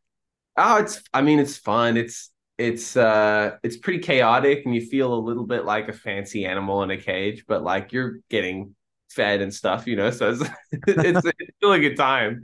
Um, but um, it was fun. I mean, I got to see some of the other actors that I work with. It's always nice to like catch up and see how everyone's doing after a little bit of time has passed, and and um, so cool to see all the people that showed up and and get to see these kind of legendary actors I've looked up to for so long, like at the same event as me. Um, it's cool, man. It was cool. It was quite an experience. And did you say that's your your first major premiere? Yeah, Wow. yeah, yeah. On that scale, I've done like TV and stuff, but it just it's Sure. never been quite at that level. So quite at that level. Yeah, it looked just really extravagant. Yeah. Like it, I saw in the photos. It looked yeah, like it's like, oh, gotta make sure this my suit looks looks amazing and you know. Yeah, yeah. I mean, I, the things you don't worry about for the smaller premieres, but for the big ones, you kind of have to. Uh, totally. I mean, it's funny. Like I'm like buying an outfit for the premiere, and then I'm returning it the next day because I can't afford the, the outfit. You know, and I'm at the CBS premiere. Um, but it was fun. That's amazing, amazing. Well, uh, one thing that that I noticed on um your bio and also on IMDb uh, was the um the um pilot for Lost Boys. Ah, And- yeah. Yes. Um, and I read a little bit about it because I wanted to know that, and it did- unfortunately did not get picked up the series. But uh, um, what did we miss? What did the audience miss from the pilot, and what could this series have been? You think? Um, you know, uh, they definitely missed me in some pretty tight leather pants. Um, that may or we may or may not be sparing the world with that one. So, um, but I was playing David, and it's a pretty iconic role if you ever seen the original. Oh yeah, that was one of my And so childhood. that was fun. Yeah, it's always fun to play a villain. Um, yes, and that's uh Kiefer Sutherland's uh, character, yeah? Sutherland. Yeah, Sorry, excuse me for one second. I'm just gonna- yeah, yeah. The Lost Boys was an iconic film from the '80s, and I know it's had um, several different uh, uh, sequels and iterations, but I've always, always wanted to see um, a TV series. So Yeah, I Um, think it'd be, I think it'd be cool. I mean, they've tried to make that happen a couple times, and I think they tried one more time after me, and then the pandemic hit. So I think it's it's a little cursed or something.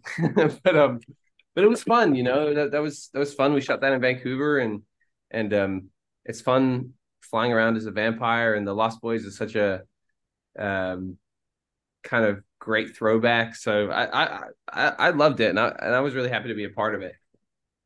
do you think they could revisit that pilot again?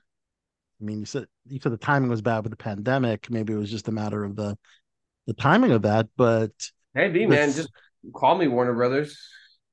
You got my number. I know, I know. I think it would just be a supernatural and, and all that stuff. Vampire stuff is hot right now. So yeah, I yeah. thought- It's always, you know, I feel like it's always hot. yeah, for sure, for sure. Um, are you so have you started your next project yet? No, I've not started. I'm in the kind of process of working out what what the next thing is going to be. So, Mhm. I'm I mean, I, I I did a um uh indie uh feature during the strike. We got an exemption because it was such a small budget thing, but I I, I did that. So I'm, I think that's going to come out in 2024. Yeah, let's Um, talk about that. Yeah, it's called the Lumerian Candidate. Um, yes, I see it here on IMDb.